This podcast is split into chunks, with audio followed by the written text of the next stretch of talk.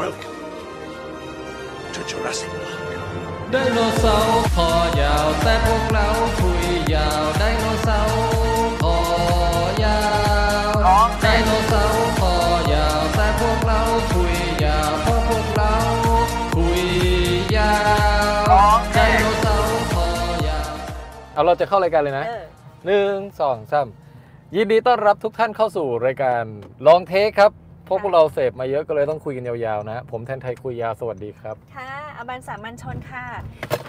พี่หมีอย่ามองกล้องเยอะนะ ขับรถไปนะ ได้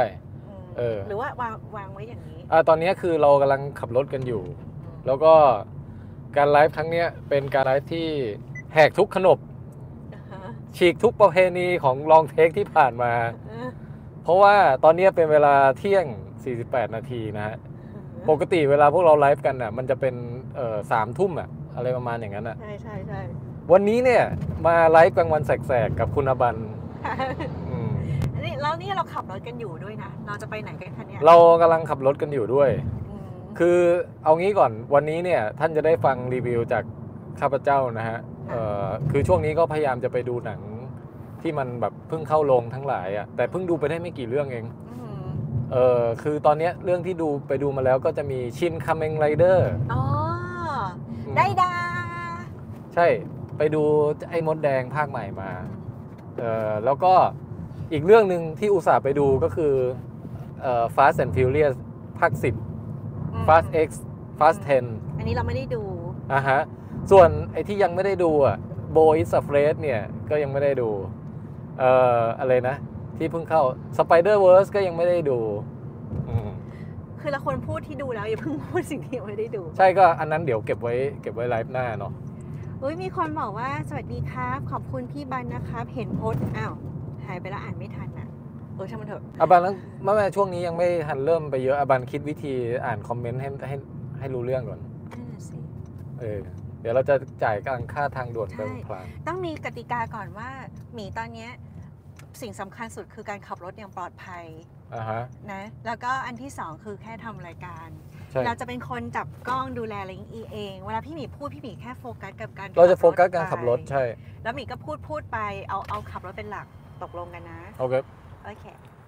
ใช่ค่ะครับ อืม พี่หมีทำไมมุมนี้มันคุ้นๆ แต่เขาเปลี่ยนเขาเปลี่ยนพนักงานแล้วอะตอนแรกเป็นอีกคนอีกคนนึงอะโอเค ต้องปูพื้นว่าทำไมอะเอาเป็นว่าวันนี้ท่านจะได้ฟังเดี๋ยวอีกสักครู่นะฮะค่ะจะได้ฟังรีวิวชินคัมแมนไรเดอร์จะได้ฟังรีวิว Fast X อ่า Fast 10 นะ แล้วก็เอ่ออีกอย่างหนึ่งที่ดูมาก็คือมีหนังสารคดี Michael J. Fox ทางไอ้ Apple TV อะอือหือเออชื่อ Still อือหืออ่าแล้วก็เอ่อเพิ่งดูไอ้ Succession กับ Barry จบซีซั่นอวสานเลยอ่า ซีซั่นสุดท้าย อันนี้คือ coming up on this program นะฮะเออแต่ก่อนอื่นน่ะเราจะต้องมาเท้าความมันก่อนว่าเหตุไฉนใยวันนี้อะเราจึงเราจึงมาไลฟ์ในช่วงเวลาที่มันแบบกลางวันแสกๆขนาดนี้นะเออ เราจะเท้าความมันก่อนนะอือหือโอเค ก็คือว่าเออเดี๋ยวเราดูแมปให้ดีๆก่อนนะครับใช่ครับ เราต้องไปทางดาวคะนองนะครับ ครับ อ่ามีรถพยาบาล คืออย่างแรกที่สุดเลยเนี่ยเนี่ยก็คือสมาชิกพวกพ้องเอ่อไม่ค่อยพร้อมกันในวีคเอนนี้ อืมเออ มันเป็นช่วงวันหยุดยาวด้วยอะใช่ ก็ ก็ไหนสักแห่งในโลกนี้นะฮะ แล้วก็พ่อบ้านเนี่ย ช่วงนี้ก็เอ่อมีความปั่นป่วนทางจิตใจเล็กน้อย งานเยอะงานเยอะ เออ และสัพเพเหระอื่น ๆ อีกมากมายที่ทำให้ไม่พร้อมทั้งในการมาไลฟ์แล้วก็ในการ แบบไปตามเก็บหนังที่เพิ่งเพิ่งเข้าโรงอะไรทั้งหลายเนี่ยค่ะก็เลยเหลืออยู่ข้าพเจ้าเนี่ย กับคุณอบันน่ะ ซึ่งคุณอบันก็ไม่ได้ดูอะไรมากมายอะนะเออ แต่ว่าไม่เป็นไร อืมอะมาอะอันนี้เท้าความที่หนึ่งก็คือว่าทีมปกติไม่ว่างกันเนาะอ่าเท้าความที่สองก็คือว่าวันนี้อะจริง ๆ แล้วเป็นวันที่เออเรากำลังจะเดินทางไปเพชรบุรีกันอือหือซึ่งภารกิจเป้าหมายของทอมครูซในวันนี้ก็คือจะไปถ่ายถ่ายปู จะไปเซอร์เวย์หาปูกล้ามดาบ ส่วนอบันก็ติดตามมา เพราะว่ามีภารกิจเกี่ยวกับปูเหมือนกัน นั่นก็คือจะไปกินปูน่ะ ใช่ คือเนี่ยเดี๋ยวอีกไม่แต่กี่เดี๋ยวเดี๋ยวเดี๋ยวเดี๋ยวคืออันนี้คือไม่ใช่กินปูที่พี่แทนกำลังจะไปวิจัยนะคะเอออัอันนี้เป็นเชิงอนุรักษ์อันนี้คือเชิงกินนะคะคนละกันคนละตัวกันอือฮึก็คือเดี๋ยวอีกไม่กี่วันเนี่ยเอ่อจะมีทีมนักวิจัยต่างชาติมาอืมแล้วเขาจะ เป็นแบบทีมเดียวกับที่มาวิจัยหิ่งห้อยเนี่ยแหละอืมแต่ว่าจะเพิ่มสัตว์ไปอีกหนึ่งอย่าง ก็คือน้องปูกล้ามดาบอืมเพราะว่าน้องปูกล้ามดาบอะมีพฤติกรรมโผล่ขึ้นมาจากรู แล้วก็โบกกล้ามน่ะอืมเออ แล้วโบกกล้ามกันเป็นหมู่คณะ แล้วก็มันจะมีการเขาเรียกว่าการโบกกล้ามอย่างพร้อมเพรียง ก็คือ synchronize waving อืมอ่า ก็จะเป็น คือเราก็จะไปหาจุดที่มันมีปูชนิดเนี้ยอยู่บนลานกันเยอะๆอะอืมนะ แล้วก็ หนึ่งสองซ้ำโบกเวฟหนึ่งสองซ้ำโบกเวฟอย่างเงี้ยแล้วเราก็จะไปถ่ายวิดีโอพวกมันเอามาวิเคราะห์ในคอมพิวเตอร์อีกที เป็นพฤติกรรมคล้าย ๆ ประเภทเดียวกับที่หิ่งห้อยมันมารวมกลุ่มกันเยอะๆแล้วก็กระพริบพร้อม ๆ กันอย่างเงี้ยอ่ามันเป็นการแบบแสดงของตัวผู้อะเหมือนเหมือนพวกก็เซเว่นอะไรพวกเนี้ยที่เต้นพร้อม ๆ กันอะ เอออุตส่าห์เปรียบเทียบ เออเออ ก็ก็เลยเนี่ยคือจุดมุ่งหมายคือวันเนี้ยตื่นแต่เช้าเลย จะใช้เวลา 3 ชั่วโมงในการขับรถจากกรุงเทพ ไปถึงเป้าหมายยังแหลมผักเบี้ย จังหวัดเพชรบุรีนะฮะแล้วก็คิดว่าคงจะมีเวลาเต็มวันน่ะในการที่จะไปหาตำแหน่งว่าปูมันอยู่ตรงไหนนะ แล้วก็รวมทั้งหาตำแหน่งอย่างอื่นเอ้ยหมายถึงว่าพื้นที่อื่นด้วยที่อยู่รอบๆแหลมผักเบี้ย คือเราอยากได้หลาย ๆ หลาย ๆ สปอตไงในการจะไปถ่ายทำ คือครั้งเนี้ยก็คือเรามาเซอร์เวย์ก่อน แล้วก็เราจะรู้เลยว่าจุดไหนตรงไหนที่เราจะต้องไปเวลาที่พวกทีมงานเขามากันจริงๆอะเออแล้วแล้ววางแผนเลยว่า โอ้ยเจ็ดโมงเช้าออกจากกรุงเทพใช่ แล้วเราก็ชวนอาบันมาด้วยเพราะเรารู้สึกว่าเฮ้ยมันเป็นรถทริปที่มันรีแลกซ์นี่ว่าชวนอาบันมาเที่ยวด้วยดีกว่าอย่างเงี้ยเออก็เลยชวนอาบันมารถทริปกันแหละอืมก็ออกจากบ้านตั้งแต่เช้าพอสมควรเอางี้แล้วกันอืมเช้าพอสมควรเช้าพอสมควรนี่คือเช้ากี่โมงเออก็สำหรับเราก็คือแบบ7จ็ดแปดโมงก็ถือว่าเช้าแล้วแล้วแต่เราไม่ได้ออกเจ็ดแปดโมงนะเราเราลืมไปแล้วเราออกกี่โมงเก้าเก้าโมง เกินบ่ายโมงอะไรเงี้ยอืมเออ ก็ถือว่ายังมีเวลาทั้งบ่ายมแต่ทีเนี้ยเรื่องของเรื่องก็คือว่า พวกเราก็ขับรถออกมาอย่างเริงร่าเว้ยเออ แล้วก็ไปถึงสักประมาณสมุทรสาครแล้วมั้ง ประมาณหนึ่งชั่วโมงอะ เออ แล้วก็เราก็เลยบอกอาบันบอกว่า เฮ้ยอาบันอยากรู้จังว่าไอ้เครื่องให้อาหารแมวรุ่นใหม่ที่อาบันเพิ่งติดตั้งไว้วันก่อนอะ มันรายงานมาหรือเปล่าว่า เออน้องแมวอะมากินอาหารกี่เม็ดแล้ววันนี้ คือปกติอาให้บันเล่าว่ามันเป็นเครื่องยังไง อ๋อ มันมันเป็นเครื่องให้อาหารแมวที่แบบมันล้ำมากคือมันจะวัดน้ำหนักของไอ้ถาดอาหารแมวด้วยไงว่า ตอนเนี้ยมีอาหารเหลืออยู่ในถาดกี่กรัม แล้วเราจะปล่อยตั้งเวลาว่าให้มันปล่อยอาหารออกมา มื้อหนึ่งกี่มื้อกี่ครั้งละกี่กรัมเท่าไหร่อย่างเงี้ยอืมแล้วแบบทุกครั้งที่มีน้องแมวมากินอะ มันจะมีแบบว่าวัดเลยว่าน้ำหนักหายไป 2 กรัม 5 กรัมอะไรอย่างเงี้ยต่อครั้งใช่แล้วมันก็จะรายงานตมาเวลาแล้วเราก็รู้สึกว่าเฮ้ยแหมแบบดูวิทยาศาสตร์อะแล้วเราก็ได้เพิ่งรู้พฤติกรรมของลูกเราว่า ลูกเรากินทั้งวัน แล้วกินทีละประมาณ 10 เม็ด อ่าแล้วฮะ ก็พักไปประมาณ 1 ชั่วโมงแล้วก็มากินอีก 10 เม็ดอะไรอย่างเงี้ยเออ กินครั้งละ5กรัม 2 กรัมอย่างเงี้ยอ่าฮะก็เลยแบบเพลิดเพลินมากแล้ว นะว่าเออมีคนมากินไปกรัมแล้วเออแล้วนาทีโอ้ยมีคนมากินเพิ่มอีก 5 กรัมอะไรเงี้ยใช่มันจะแบบใช่เหมือนเราเล่นเกมอะไรบางอย่างอะแล้วเราก็จะแบบอ๋ออุ่นใจจังวันนี้ลูกกินข้าวเยอะอะไรอย่างเงี้ยใช่ใช่จนกระทั่งว่าพอขับมาถึงสมุทรสาครใช่ไหมเออแล้วพี่หมิงก็ทักเราว่าเออแล้ววันนี้คือตกลงลูกกินไปกี่กรัม แล้วก็เออเนาะมันไม่ขึ้นเตือนแปลกแฮะก็เข้าไปดูปรากฏว่าในเรามันมันไม่ขยับเคลื่อนไหวเลย แล้วบอกว่าติดขาดการติดต่อกับยานอวกาศ ไปตั้งแต่5โมงเย็นเมื่อวาน ซึ่งเป็นเวลาที่เราออกจากบ้าน เออ แล้วหรือว่าเราไปเตะปลั๊กเออ อืมแล้วก็บอกว่า เอาไงดีพี่หมี แล้วแบบคือพี่หมีก็แบบขับรถไปจะไปทัชอามแล้วอะแล้วก็แบบว่ายังไงดี เราคือจะกลับบ้านหรือว่าเราจะโทรหาคุณแจ็คว่าช่วยบุกไปที่บ้านเราให้หน่อยหรืออะไรอย่างเงี้ยก็คือนั่งคิดอยู่ คือคือเราอะพอเห็นเครื่องมันไม่เวิร์กใช่ไหม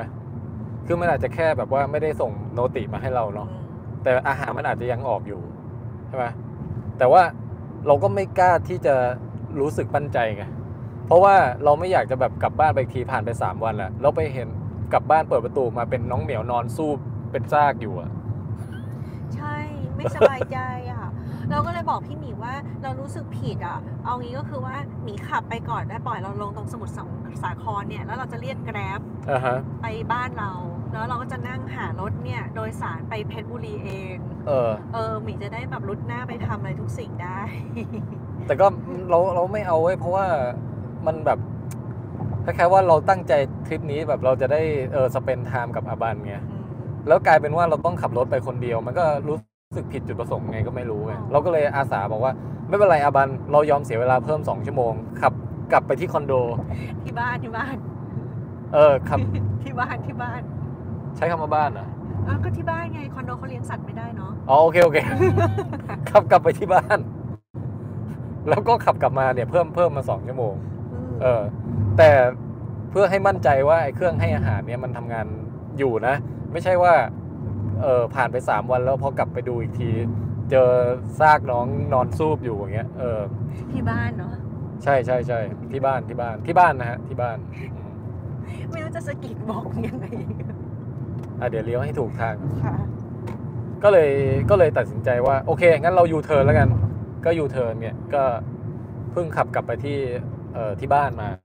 เออนั่นคือเพลงอะไรเดี๋ยวไม่ไม่ไม่คือต้องบอกก่อนว่าทำไมแล้วมันทั้งหมดนี้มันเกี่ยวอะไรกับการจัด Long Take อืม คือเรารู้สึกว่าไอ้เวลา 2 ชั่วโมงที่มันเสียเพิ่มขึ้นมาเนี่ย เราก็เอา 2 ชั่วโมงเนี้ยมาจัดลองเทคระหว่างระหว่างที่เราอ้อมไปอ้อมมาเนี่ย มันน่าจะเป็นการใช้เวลาที่เป็นประโยชน์ ให้รู้สึกไม่เฟลเกินไปกับการที่ต้องเตรียมทุกอย่างพร้อมแล้วก็ขับมาโคตรไกลแล้วต้องกลับไปเลือกตั้งต้นใหม่อย่างเงี้ยเออซึ่งอาบังก็เห็นด้วยปะใช่ใช่ใช่อือฮึ back and forth achieving nothing คือ back and forth achieving nothing คือเมื่อก่อนอะเออความเบลอนี้มีมานานแล้วอะฮะที่แบบว่าทำอะไรไม่รู้แล้วมันก็วนกลับมาที่เดิมเริ่มที่ศูนย์ใหม่ตลอดเวลาขับใช่รถวนอะไรอย่างเงี้ยคือพวกพวกเราอะมักจะชอบหัวเราะให้กับความเบ้อของชีวิตไงอืมแล้วเรามีเพลงที่แต่งไว้ตั้งแต่สมัยหนุ่มๆสาวๆแล้วเว้ยไว้เอาไว้สำหรับเวลาแบบ เออไปไหนสักถึงที่สักแห่งหนึ่งแล้วค้นพบว่าลืมของไว้ที่บ้านแล้วต้องกลับกลับไปเอา แล้วก็ค่อยกลับมาใหม่อะไรเงี้ยมันก็จะมีเพลง back and forth achieving nothing back and forth achieving nothing กลับไปกลับมาไม่ได้อะไรเลย กลับไปกลับมาไม่ได้อะไรเลยมันก็เป็นเพลงเนี้ยแต่งไว้ตั้ง 20 กว่าปีแล้วนะใช่ใช่เออก็รู้ไม่ไม่นึกไม่นึกว่า 20 ปีผ่านไปชีวิตก็ยังเหมือนเดิมนะ ใช่ใช่แล้วที่แคนคือพอกลับไปดูเสร็จปรากฏว่าเอ้าเครื่องให้อาหารก็ยังทำงานอยู่ แล้วก็คือเราอะกดทดสอบคือแบบว่าให้มันปล่อยอาหารพิเศษมาให้อะเออคือมันล้นมันล้นชามแล้วอะมันแค่ไม่รายงานผลน่ะแต่ช่างเหอะเราว่านะ เอาเรื่องอาหารแมวไว้แค่นี้ก่อน แล้วเรามาคุยกันเรื่องหนังกันดีกว่าได้แต่อาบันเล่าแล้วอาบันเล่าแบบขยี้หน่อยดิว่ากลับไปถึงห้องตะเอ้ยกลับไปถึงบ้านตะกี้แล้วมันเกิดอะไรขึ้นก็ ไปดูแล้วปรากฏว่าชามอาหารแมวเนี่ยอาหารมันพูนมากสมมติฐานพวกเราคือว่าสงสัยอาบันอะเตะปลั๊กหลุดอืมใช่ไหมแล้วเครื่องไม่ตอนเนี้ยเครื่องมันคงจะไม่ได้ปล่อยอะมีคนบอกด้วยว่าไลฟ์หลุดเอาไลฟ์กลับมายังอะคะหลุดไปนานไหมอะเพิ่งขึ้นมาเมื่อกี้นี้ โอเคอาจจะต้องต้องเข้าเรื่องเมื่อไม่ได้เออ ยังไงแล้วนะคืออ๋อ ก็คืออุตสาห์ก็ยังทำงานได้ดีเอากลับมาแล้วมเออเขาบอกกลับมาแล้วค่ะ อ่า โอเค ไม่เป็นไร อย่างน้อยอุ่นใจแล้วว่า ตอนนี้ก็เลยใช้แผนสำรองคือเทอาหารใส่ชามแบบ เทไปเลยแบบครึ่งกิโลอะเออมตกลงมันเป็นที่แอปเว้ย แอปมันไม่ยอมคอนเน c t กับ Wi-Fi แล้วมันไม่ยอมรายงานเราว่าตัวเครื่องมันทำอะไรอ่าแล้วเราก็พยายามจะไปซ่อมไปอะไรอยู่ตั้งนานนะมเออใช่แล้วสุดท้ายก็คือทำแอปเจ๊งไปด้วยเว้ยใช่ คือคราวนี้คือคอนเน c t อะไรไม่ได้บังคับอะไรไม่ได้เลยไม่ได้เลยปล่อยทำทำให้ทุกอย่างแย่กว่าเดิม แล้วก็สุดท้ายปลุกปั้มกับไอการซ่อมแอปเนี้ยอยู่ประมาณสักครึ่งเกือบชั่วโมงมั้งอืมแล้วก็ตัดสินใจว่าอ๋อเฮ้ยอืมเออแล้วก็เลยเนี่ยก็ขับออกมาอีกรอบหนึ่งตอนนี้ก็กำลังจะมุ่งหน้าไปยังเอ่อแถวเพชรบุรีนะฮะอ๋อใกล้แล้วเนาะเฮ้ยลืมให้น้ำให้ลืมให้น้ำเงวเออต้องกลับไปใหม่ฮะ back and forth achieving nothing back and forth achieving nothing ไม่เอาละคือ โอเครอเล่นนะอะฮะอะในระหว่างที่กำลังเดินทางจะไปที่เพชรบุรีเนี่ย แล้วหมีอยากจะรีวิวเรื่องอะไรบ้าง โอเค ก่อนอื่นต้องบอกว่าเออลองเทคเราหายไปนานเนาะเออแล้วก็เพื่อไม่ให้หายนานเกินไปก็เลยเอออยากจะให้มีมาระบายการรีวิวเล็กๆน้อยๆก่อนนะฮะอาจจะไม่ได้เยอะเท่าปกติ แต่ก็เนี่ยแหละ วันนี้น่าน่าจะได้อย่างน้อยสักสองสามเรื่องเออโอเค เข้าสู่รีวิว มีคอมเมนต์อะไรบ้างไหมอะบันอ๋อ มีแค่แบบหัวเราะกับน้องเงลแล้วบอกบ้านก็บ้านโน้อะไรอย่างเงี้ยเออ คือใครก็ตามที่มาดูสดอยู่กลางวันแสกๆนะตอนนี้นะฮะ ก็ขอบคุณมากนะฮะ มีอยู่ประมาณ 17 คน อันนี้เป็นเวลาผิดปกติมากที่เราจะมาจัดสดกัน แต่ก็ยังอุตส่าห์มีคนมาดูก็แสดงว่าเอออยู่เป็นเพื่อนร่วมทางกันไปแล้วกันนะฮะอืมมีคนถามว่าจะรีวิว succession ตอนจบไหมคะอืมมีรีวิวครับ แต่ว่ามันมันรีวิวกับคนที่ไม่ได้ดูอะเพราะฉะนั้นมันสปอยอะไรไม่ได้เนาะแต่จะบอกเออเดี๋ยวจะเดี๋ยวจะแต่พูดรีนิดวิวนึงได้นะหนูหนูไม่เราไม่มีปัญหาอะไรติดตาม Skip to Loafer ที่รีวิวไปคราวก่อนสนุกฟูใจมากค่ะ อืมอ่าแล้วก็บอกรอ Beau Is Afraid อยู่ค่ะ คือ Beau Is Afraid เนี่ยพยายามจะแบบ บิวให้อาบันไปดูด้วยอะอุ้ยเขาบอกยิ่งกว่า Midsommar Oh my god ไม่ดูไม่ดูน่ะไม่ดูแต่มันไม่มีสยองนะอาบันมันแค่เครียดเฉยอืมบอกว่ารอรีวิว Shin Kamen Rider อยู่นะครับๆครับ อะมางั้นเรารีวิวกันเลยดีกว่าได้ครับ เดี๋ยวขอเลี้ยวไปให้ถูกทางก่อนนะครับ เอ่อข้าพเจ้าต้องตรงไปอีก 18 กิโล อ่า ได้ได้ได้เอ่อเรื่องแรก เราเอาเรื่องที่เพิ่งดูเมื่อคืนก่อนแล้วกัน ก็คือหนังสารคดีประวัติ Michael J. Fox ชื่อ Still อ่าเอ่อทาง Apple TV Plus นะฮะซึ่งอันนี้มารีวิวโดยที่ยังดูไม่จบนะ คือดูไปประมาณชั่วโมงหนึ่ง แล้วก็ตอนแรกอะ่ะเข้าใจว่ามันเป็นสารคดีแบบเป็นเป็นซีรีส์ไง เป็นแบบประมาณว่าหลายตอนจบ พอมาดูอีกทีอ้าว มันเป็นหนังนี่ว่า แสดงว่าเหลืออีกไม่กี่นาทีจะจบแล้วเนี่ย เหลืออีกประมาณสัก 20 นาทีจะจบจะจบหนังแล้ว ก็เลยเออแต่เมื่อคืนมันง่วงไงมันมันต้องรีบนอนด้วยเพราะวันนี้เดินทางก็เลยดูไปแค่ชั่วโมงเดียวก่อนเฮ้ยเป็นสารคดีที่ดีมากเลยว่ะไม่ต้องมองหน้าเราก็ได้คือคุณ Michael J. Fox เนี่ยเอ่อหลายคนก็น่าจะรู้จักเขาในแง่ของฮีโร่จากวัยเยาว์คือเขาเป็นพระเอกเรื่อง Back to the Future อะซึ่งเป็นหนังที่เราชอบมากที่สุดในชีวิตนี้เลยไอ้ trilogy Back to the Future ทั้ง 3 ภาคอะเออแล้วเรารู้สึกว่า Marty เนี่ยเป็นคาแรคตี้ที่แบบคาแรคตี้Marty เป็นคาแรมาคตี้มาเตอร์เนี่ยเป็นคาแรคตี้เอ้ย Marty เนี่ยเป็นคาแรคเตอร์ที่ที่เราชอบมากอะเออ คือ Michael J. Fox เขาจะเป็น ไอ้ต้นแบบของสไตพระเอกสไตล์แบบไม่ใช่นักกล้ามอะ่ะแต่เป็นแบบหนุ่มเปิ่นๆที่อ่อนแอหน่อย แต่ก็ทำเจ๋งได้อะไรเงี้ยนึกออกปะเออ แล้วก็ เอาเป็นว่าคือตอนสมัยยุคเด็กๆอะเราก็โตมาแล้วกับกับความเท่ของ Michael J. Fox นี่แหละ จากเรื่อง Back to the Future เสร็จแล้วพอช่วงวัยที่เขาอายุมากหน่อยอะหลายๆคนก็น่าจะรู้จักว่าเขากลายเป็นโรคพาร์กินสัน ก็คือว่าเขาหยุดแสดงหนังไปแล้วก็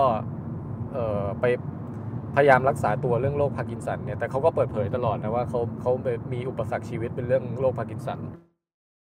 ก็คือว่าเขาจะมีปัญหากับการเคลื่อนไหวอะเออ จะแบบตัวสั่นๆตลอดเวลา แล้วก็ไม่สามารถอยู่นิ่งได้อะเออ แล้วไอ้หนังเรื่องเนี้ยมันก็เลยตั้งชื่อเรื่องว่า Still เว้ยอ๋อตรงข้ามแต่ว่า still ก็มีหลายความหมายใช่ still ในที่นี้ก็คือว่าเขายังอยู่นะนึกออกปะอืมอืม still here อะไรอย่างเงี้ยเออแต่ขณะเดียวกันก็คือพูดเรื่อง still ก็คือความความความนิ่งเอ่อของจิตใจที่ต้องใช้เอาชนะการที่ร่างกายมันไม่สามารถนิ่งได้โอ้ ประมาณอย่างนั้นอ่านะอ่าอืมเฮ้ยแล้วหนึ่งคือถ้าใครเป็นแฟน Michael J. Fox อะมาดูสารคดีเนี้ย จะได้รู้เกร็ดเล็กเกร็ดน้อยอะไรของชีวิตเขาเยอะมากเลยเว้ยเออกับแต่อันนั้นน่ะก็ยังคือไปอ่านวิกิพีเดียอ่านอะไรก็ได้ใช่ไหม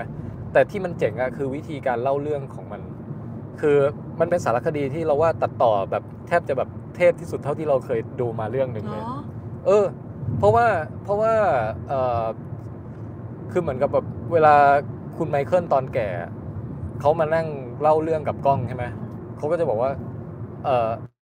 สมัยที่ผมเด็กๆอะ ผมเป็นอย่างงู้นเป็นอย่างนี้ฮะแล้วอยู่ดีมันก็จะมีวิดีโอรูปเขาตอนเด็กขึ้นมาเลยเว้ยอ๋อแบบตัด insert เข้าไป เออแต่มันแต่มันไม่ มันไม่ได้เป็นการเอาเด็กที่ไหนไม่รู้มาแสดงเป็น Michael J. Fox มันไม่ได้เป็นการไปเอาเอ่อวิดีโอที่ที่ถ่าย Michael J. J. Fox แบบ home video อะเข้าใจคำว่า home video ป่ะ คือไม่ไม่ไปเอา footage อันนั้นมามาปล่อย แต่มันเป็นการไปเอา footage จากหนังเรื่องต่างๆ ที่เขาเคยแสดงมาตั้งแต่เด็กๆอะอ๋อเอามาประกอบการเล่าเรื่องของเขาเว้ยแล้วมันตรงทุกช็อตคือสมมุติว่า เออาฮะก็คือว่าหนังที่เขาเอามาตัดมาใส่เนี่ย มันมันมันเป็นหนัง แต่ว่าเขาจะเอาฉากซีนที่มันใช่ตรงกับชีวิตจริงเข้ามาใช่ใส่อะไรเงี้ยสมมุติว่าแนวเนาะสมมุติว่าไมเคิลตอนแก่เล่าว่า สมัยผมอายุ 11อะเช้าวันหนึ่งผมตื่นนอนขึ้นมา มันก็จะเป็นเขาตอนวัย 11เนี่ยกำลังตื่นนอนขึ้นมา ที่เป็นตัวละครที่เป็นตัวละครจากสักเรื่องหนึ่งที่เขาเคยแสดงอะอืม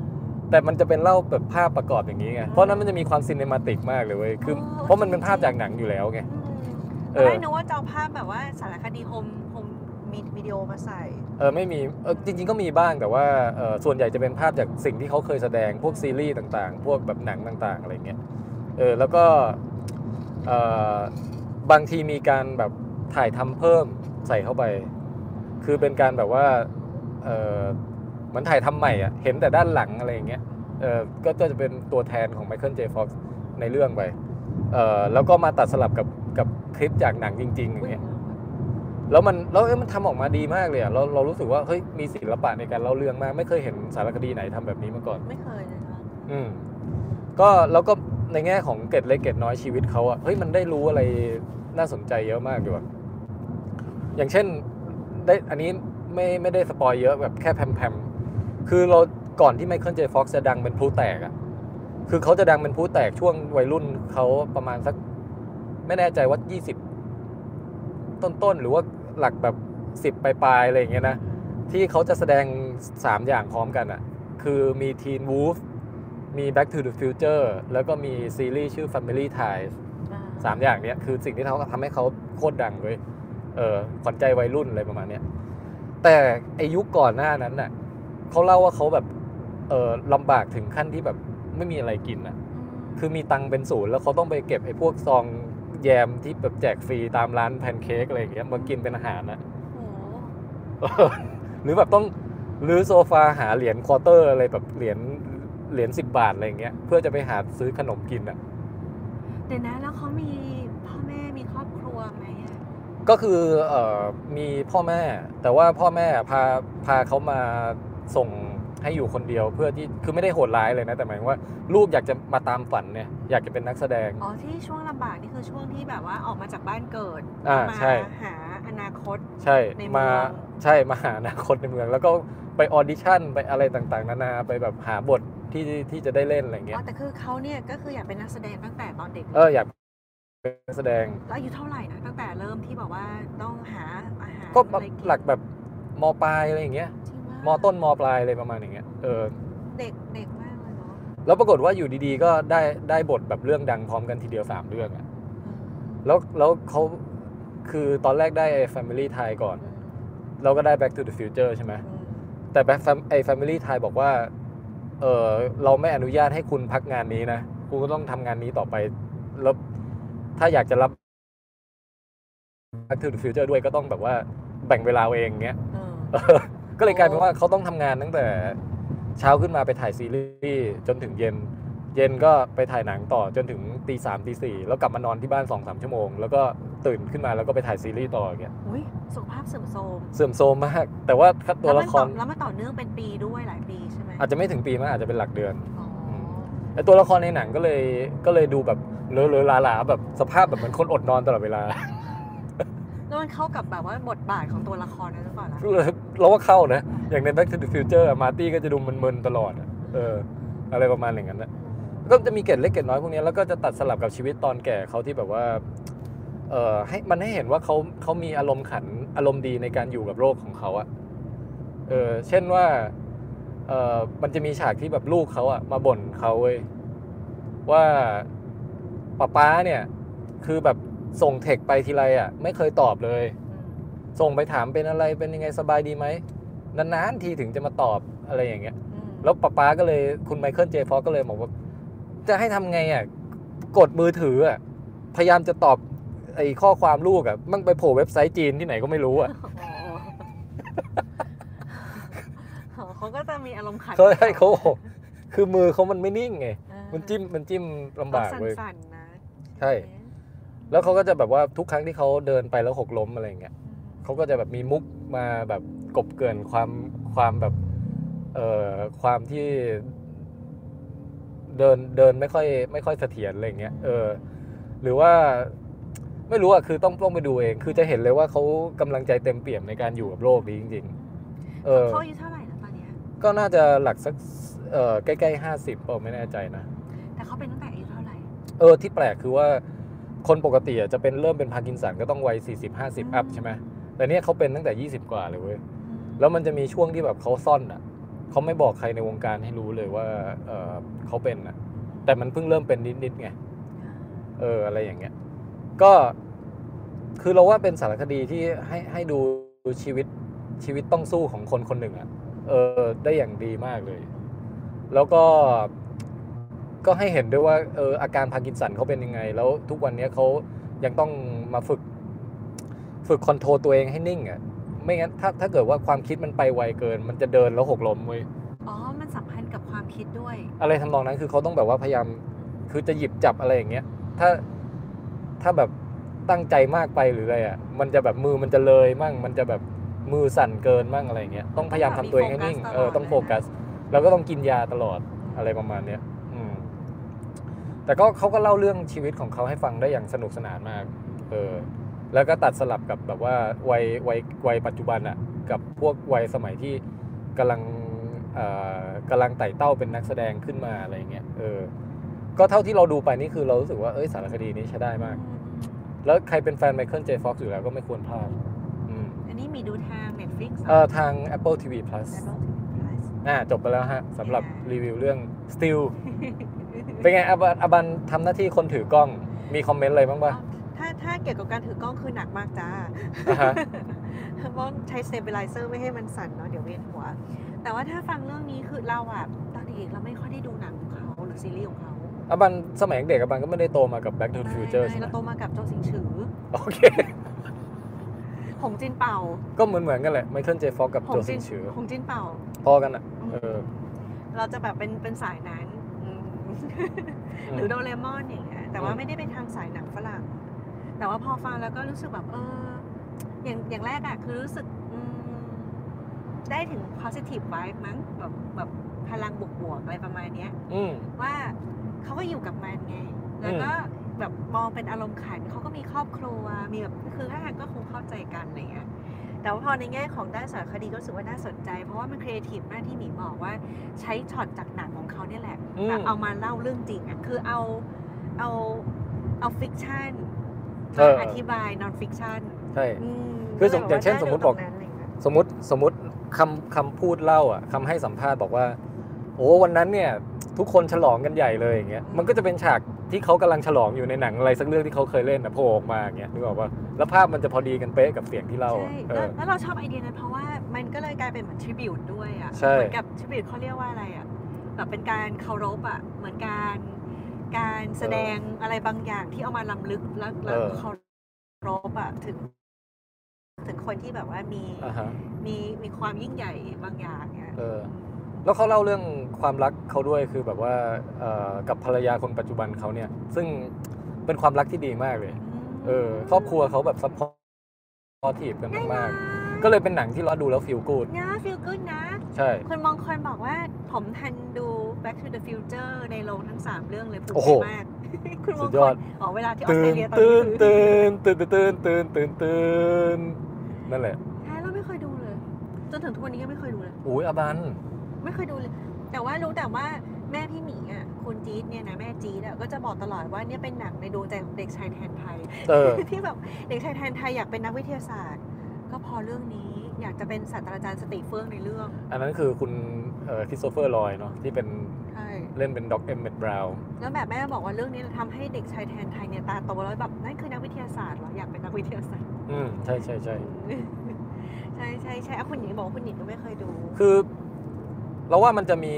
ช่วงหลังๆ มันจะมีสารคดีตระกูลเนี้ยคือตระกูลแบบฮีโร่วัยเยาว์ของเราที่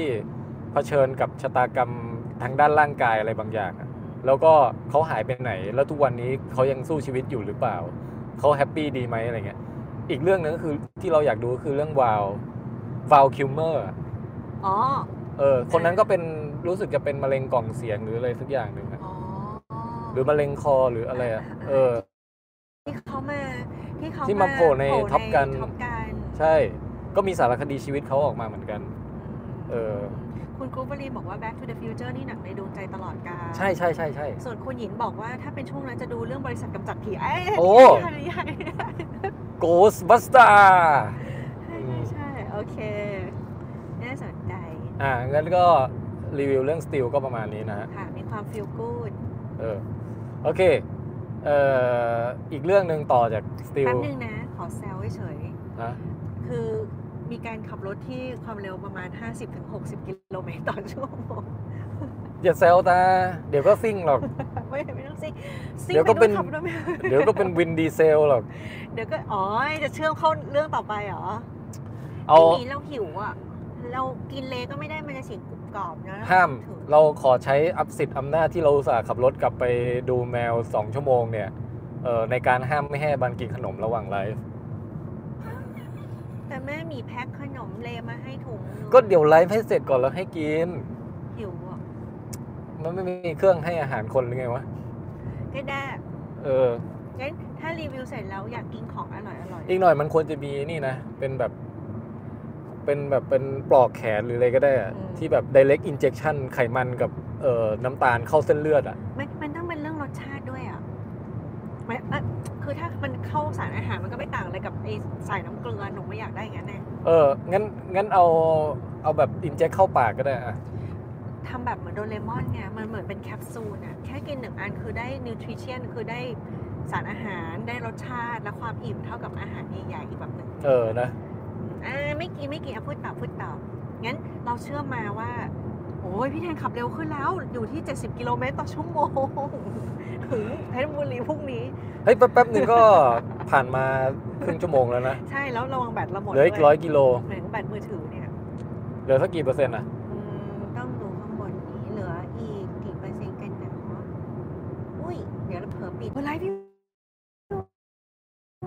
อุ้ยไม่หาย โอเค งั้นรีบรีวิวแล้วกันใช่ เฮ้ยพี่ปิดเดี๋ยวก่อนทำไมมันไม่เออออเดินละเดินละอะถ้าอย่างนั้นเรื่องการขับรถซิ่ง แล้วก็ชิ่งมาสู่เรื่องของ Fast and Furious ไม่ฟาสเดี๋ยวเราเอาไว้เอาไว้อันที่อันถัดไป เพราะว่าอันเนี้ยเราอยากรีวิวเรื่องที่เราดูมาพร้อมมาบันบ้าง อ๋อ ได้ ก็คือไล่ได้แน่เลย ชินคามันไรดาไรดาคิกฮวาไรดาพันช์ฮวา คาเมนดาไรดาคาเมนอะไรดาคาเมนไรดา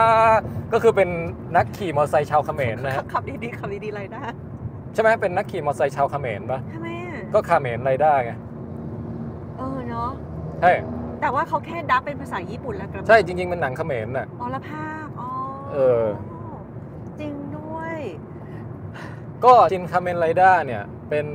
เอ่อหนึ่งในหนังตระกูลชินนะฮะ อืมอามิครับอืม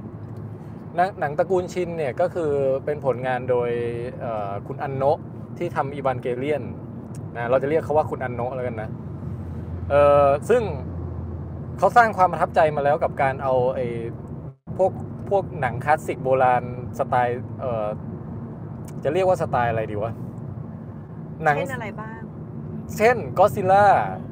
เช่น ไอ้มดแดง เช่นอุลตร้าแมนอย่างเงี้ยเขาเรียกว่าสไตล์อะไรก็คือเป็นความคลาสสิกเป็นหนัง สำหรับเด็กผู้ชายญี่ปุ่น ที่มันมีเอ่อสัตว์ประหลาดหรือว่ายอดมนุษย์ใช่หนังแนวยอดมนุษย์สัตว์ประหลาดอะไรบางแนวแนวๆเนี้ย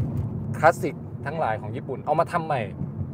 เอามาทำใหม่ในรูปแบบอัปเดตในยุคยุคปี 2000 กว่าๆเนี่ยซึ่งเริ่มต้นมาก็คือมีตั้งแต่ชินก็อดซิลล่าแล้วก็ไล่มาเป็นชินอุลตร้าแมนแล้วก็มาเป็นชินคาเมนไรเดอร์หรือว่าไอ้มดแดงภาคล่าสุดนี้ เออ เราต้องบอกก่อนว่าเราเนี่ยโคตรจะเป็นแฟนของคุณอันโนะเลย เพราะว่าเราการ์ตูนในแอนิเมชันในดวงใจดวงใจของเราก็คืออีวานเกเลียนอืมอันเนี้ยมันยืนยันได้ ยืนยันได้คือหมีจะชอบน้องเรมากก็คือตั้งชื่อหมาก็ชื่อน้องเรเหมืนกันเออแล้วบ้านเราก็เต็มไปด้วย figure อีวานเกเลียนอีเวนเกลีเจอะไรอีเวนเกเลียนอ่าฮะเต็มไปหมดแล้วเราก็บอกไอ้เคสมือถือก็มีบางอันเป็นอีเวนเกเลียนใช่ก็คือชอบมาก ในสไตล์การเล่าเรื่องของคุณอันโนะอ่าแล้วพอคุณอันโนะเขามาทำชินก็อดซิลล่าปุ๊บอะ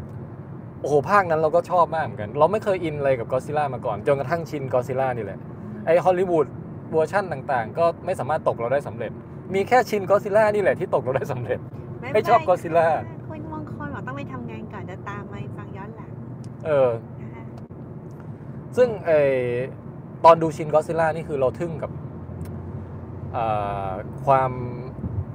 ความแบบเอา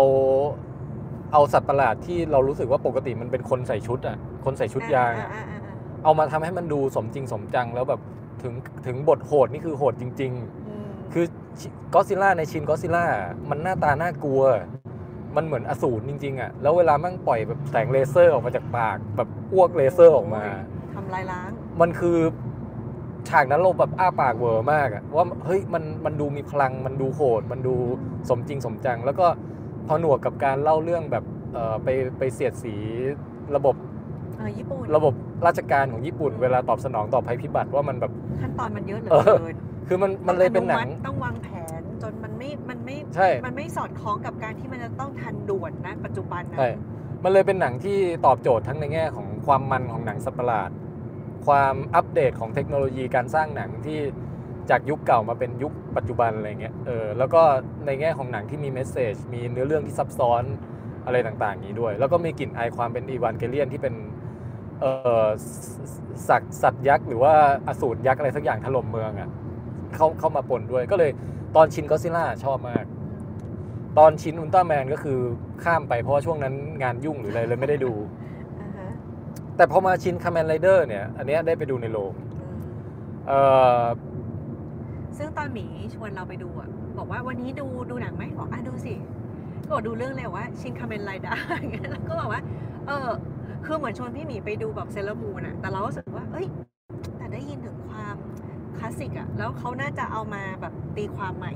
หรือเปล่า ก็เลยแบบเออไปดูด้วยกันอะไรเงี้ย เออ แล้วมันเราเราไม่รู้เลยว่ามันเป็นโทนแบบไหนเลย อะฮะไม่แบบไม่ เราก็ไม่รู้เหมือนกัน เพราะว่าเราเราเราเห็นแค่หนังตัวอย่าง แล้วเราก็รู้สึกว่าหนังตัวอย่างอะมันมันให้ความแบบย้อนยุคมากเลย คือคือหมายถึงว่า เราเห็นหนังตัวอย่างเวอร์ชันที่มันยังไม่เล่าเรื่องเลยเลย นอกจากให้ดูว่าชุดเชิ้ตมอทรงมอไซค์อะไรต่างๆ นี่คือเป๊ะมากเหมือนต้นฉบับมากอะไรเงี้ยเออเพียงแต่ว่าถ่ายทำใหม่ เราก็เห็นมาแค่นั้น เราก็เลยรู้สึกว่าโอเค อย่างน้อยเรารู้ว่ามันบรรยากาศมันน่าจะพยายามพยายามให้เคารพต้นฉบับอะไรเงี้ยเออ ก็ความประทับใจโดยรวมนะ ใช่ใช่ใช่อยากจะบอกว่า เราเองก็แบบว่ามี reaction แรกเหมือนกันนะ ที่เข้าไปในโรงแล้วแบบฉากแรกมาซีนแรกอะเออ แล้วเราก็คืออ้าปากค้างแล้วมองหน้าพี่หมีบอกว่า เอาจริงเหรอ แต่เดี๋ยวจะไม่ค่อยเล่า เดี๋ยวให้พี่หมีพูดก่อนว่าความรู้สึกหมีเป็นยังไง ความรู้สึกเราคือ นี่มันหนังเบ้อนี่หว่าเอาแล้วเราพูดได้ไหมเนี่ย มันคือ คือเอางี้มันเป็นมันเป็นหนังเบ้อที่เขาตั้งใจให้เบ้อเออคือเป็นหนังเบ้อที่เหมือนกับแบบ เหมือนกับให้โจทย์ว่าให้พวกให้พวกเราลองเทคเนี่ยไปถ่ายทำเอาเองอะไอ้มดแดงอะจะออกมาเป็นยังไง มันออกมันออกเป็นอย่างนั้นน่ะ มันคือมันอันนี้คือแค่แบบสมมติ 10 นาทีแรกก่อนนะโอ้ยสุดทีแรกนะเออสินาทีแรกก่อนหัวเร้อนน้ำลายกระฉูดเลยเนี่ยตอนนี้คือมันไม่มันมันเลือกเลือกถ่ายทอดในคนละแนวทางกับชินกอซิล่าเลยเออ ชินกอซิล่าเนี่ยเขาทำให้สัตว์ประหลาด หรือตัวกอซิล่าดูโหดขึ้นสมจริงขึ้นใช่ไหมแต่อันเนี้ยเออมันเหมือนกับว่าความเป็นคนใส่ชุดอะมันก็ยิ่งขับเน้นให้เป็นความเป็นคนใส่ชุดมากขึ้นกว่าเดิมอะคือเขาคือเขาเขาคือเข้าใจที่เราพูดไหมเข้าใจเข้าใจ อันเนี้ยคือต้องบอกว่าเราก็ไม่ได้มี bias หรือว่ามีภาพอะไรมาก่อน คือแบบมันว่าแวบมากตอนวัยเด็กที่ดูอะก็จะจำแบบมีภาพเป็นคอแดงๆหรืออะไรอย่างเงี้ยละกระมังเออแล้วแบบว่าพอพอเข้าไปดูอย่างเงี้ยชุดไอ้มดเอ้ยไม่ใช่ชุดไอ้ตัวคาเมนชินไรด้าอย่างเงี้ยมันจะแบบเป็นกล้ามอกใช่ปะเอมันอจะเป็นกล้ามอกกล้ามอกแล้วมีกระดุมติดหรืออะไรเงี้ยแล้วทุกอย่างมันดูยางมาก คือมันดูแบบว่า มันดูแบบว่าเป็น prop ของการแสดงของเด็กมัธยมปลายอะไรอย่างเงี้ยนึกออกปะหรือว่าละครเวทีแบบว่ามหาลัยตอนต้นอะไรอย่างเงี้ย แล้วมุมกล้องหรือแสแสงหรืออาร์ตเดเรคชันก็ไม่มีความจัดให้มันเป็นซีนิมาติกไม่มีแสงเงาเลยถ่ายกันกลางวันแสกๆแบบไปวิ่งกันอยู่ในลานจอดรถในทุ่งหญ้าอะไรอย่างเงี้ยคือคือคือมันดูแบบมันดูโบราณมากมันดูใช่แต่เชยแต่นทั้งหมดเนี้ยเชยเรารู้ว่าเขาจงใจใช่เออรู้ว่าเขาจงใจใช่แล้วว่ามันคือความเชยแล้วเราเองอะครั้งแรกอะที่มันเปิดฉากมาปุ๊บแล้วคือเป็นพระเอกอะยืนอยู่บนยอดหน้าผาอะเออแล้วแบบผ่านกิ่งไม้ขึ้นไปอย่างเงี้ย แล้วก็บอกพรึงแล้วเราก็แบบหัวเราะก๊ากเลยเพราะว่า มันแทบเหมือนจะตัดคลิปของไอ้แบบเวอร์ชั่นเก่ามาใส่ที่เราเคยตอนเด็กๆอะเออที่ภาพภาพสีมันจะเหมือนภาพฟิล์มแบบเก่าๆอะเอนึกอออกปะแล้วก็ซูมซูมอินเร็วๆแบบเออซูมวึ้งเร็วๆอะไรแล้วก็จะแบบมีเสียงแบบแวบแวบแวบแวบแวบแวบแวบแวบอะไรอย่างเงี้ยนึกออกปะเออคือแบบว่าเอฟเฟกต์อะ คือทุกอย่างดูแบบปลอมมากถุงมือปลอมอะไรแบบอ่าใช่ใช่ใช่แล้วก็ใช่คือดูตัวลายนี่คือก็ดูแบบปลอมมากอะไรเงี้ยเออแต่ว่าอันนั้นคือความปลอมที่มันดู fake ที่เราว่าจงใจคือแบบให้เก็บความคลาสสิกเอาไว้เคารพต้นใช่ฉบับคือถ้าใครเคยดูไอ้พวก One Cut of the Dead อะ ไอ้หนังซอมบี้เบลออะไอ้นั่นแหละคือมันพยายามให้ให้ได้ลุคประมาณนั้นอะ เออ เหมือนหนังหนังต้นทุนต่ำอะ หนังเกรด B ต้นทุนต่ำอะไรประมาณเนี้ย ก็เลยโอเค ถ้าจะมาแนวนี้ก็ไม่เป็นไร เดี๋ยวลองดู แล้วก็อีกอย่างหนึ่งที่มันเออมันเหมือนจะเหมือนจะเป็นจุดหนึ่งในจุดขายนะก็คือเขาบอกว่าภาคเนี้ยไอ้มดแดงโหดมาก คือต่อยทีเดียวเลือดสาดกระจายแบบ เราไม่รู้ไง เราไม่รู้ไง อันเนี้ยแหละที่เราบอกว่าเราไม่ได้รู้อะไรเลยเอก็อคือแค่แบบมีอยากดูก็เข้าไปนั่งดูด้วยกันอะไรเงี้ยเออแต่ว่าพอมันฉากแรกมา อันนี้พูดได้เลยปะหรือยัง ก็สจะปอยจะไม่สได้ปอยอะไรไหมล่ะจะแค่เล่าว่าเจออะไร แล้วเราจะรู้ไหมว่าบันจะเล่าอะไร ความจริงพี่หนิงก็เพิ่งพูดไปอะเลือดสาดอ่าเลือดสาดเล่าได้ได้ใช่ปะก็คือฉากแรกมาปุ๊บก็คือพระเอกอะสู้กับตัวแก๊งตัวร้ายไอ้กิกกี้ทั้งหลายกิ๊กอะกิ้วกิ๊กกิ้วสู้กับตัวร้าย แต่ว่า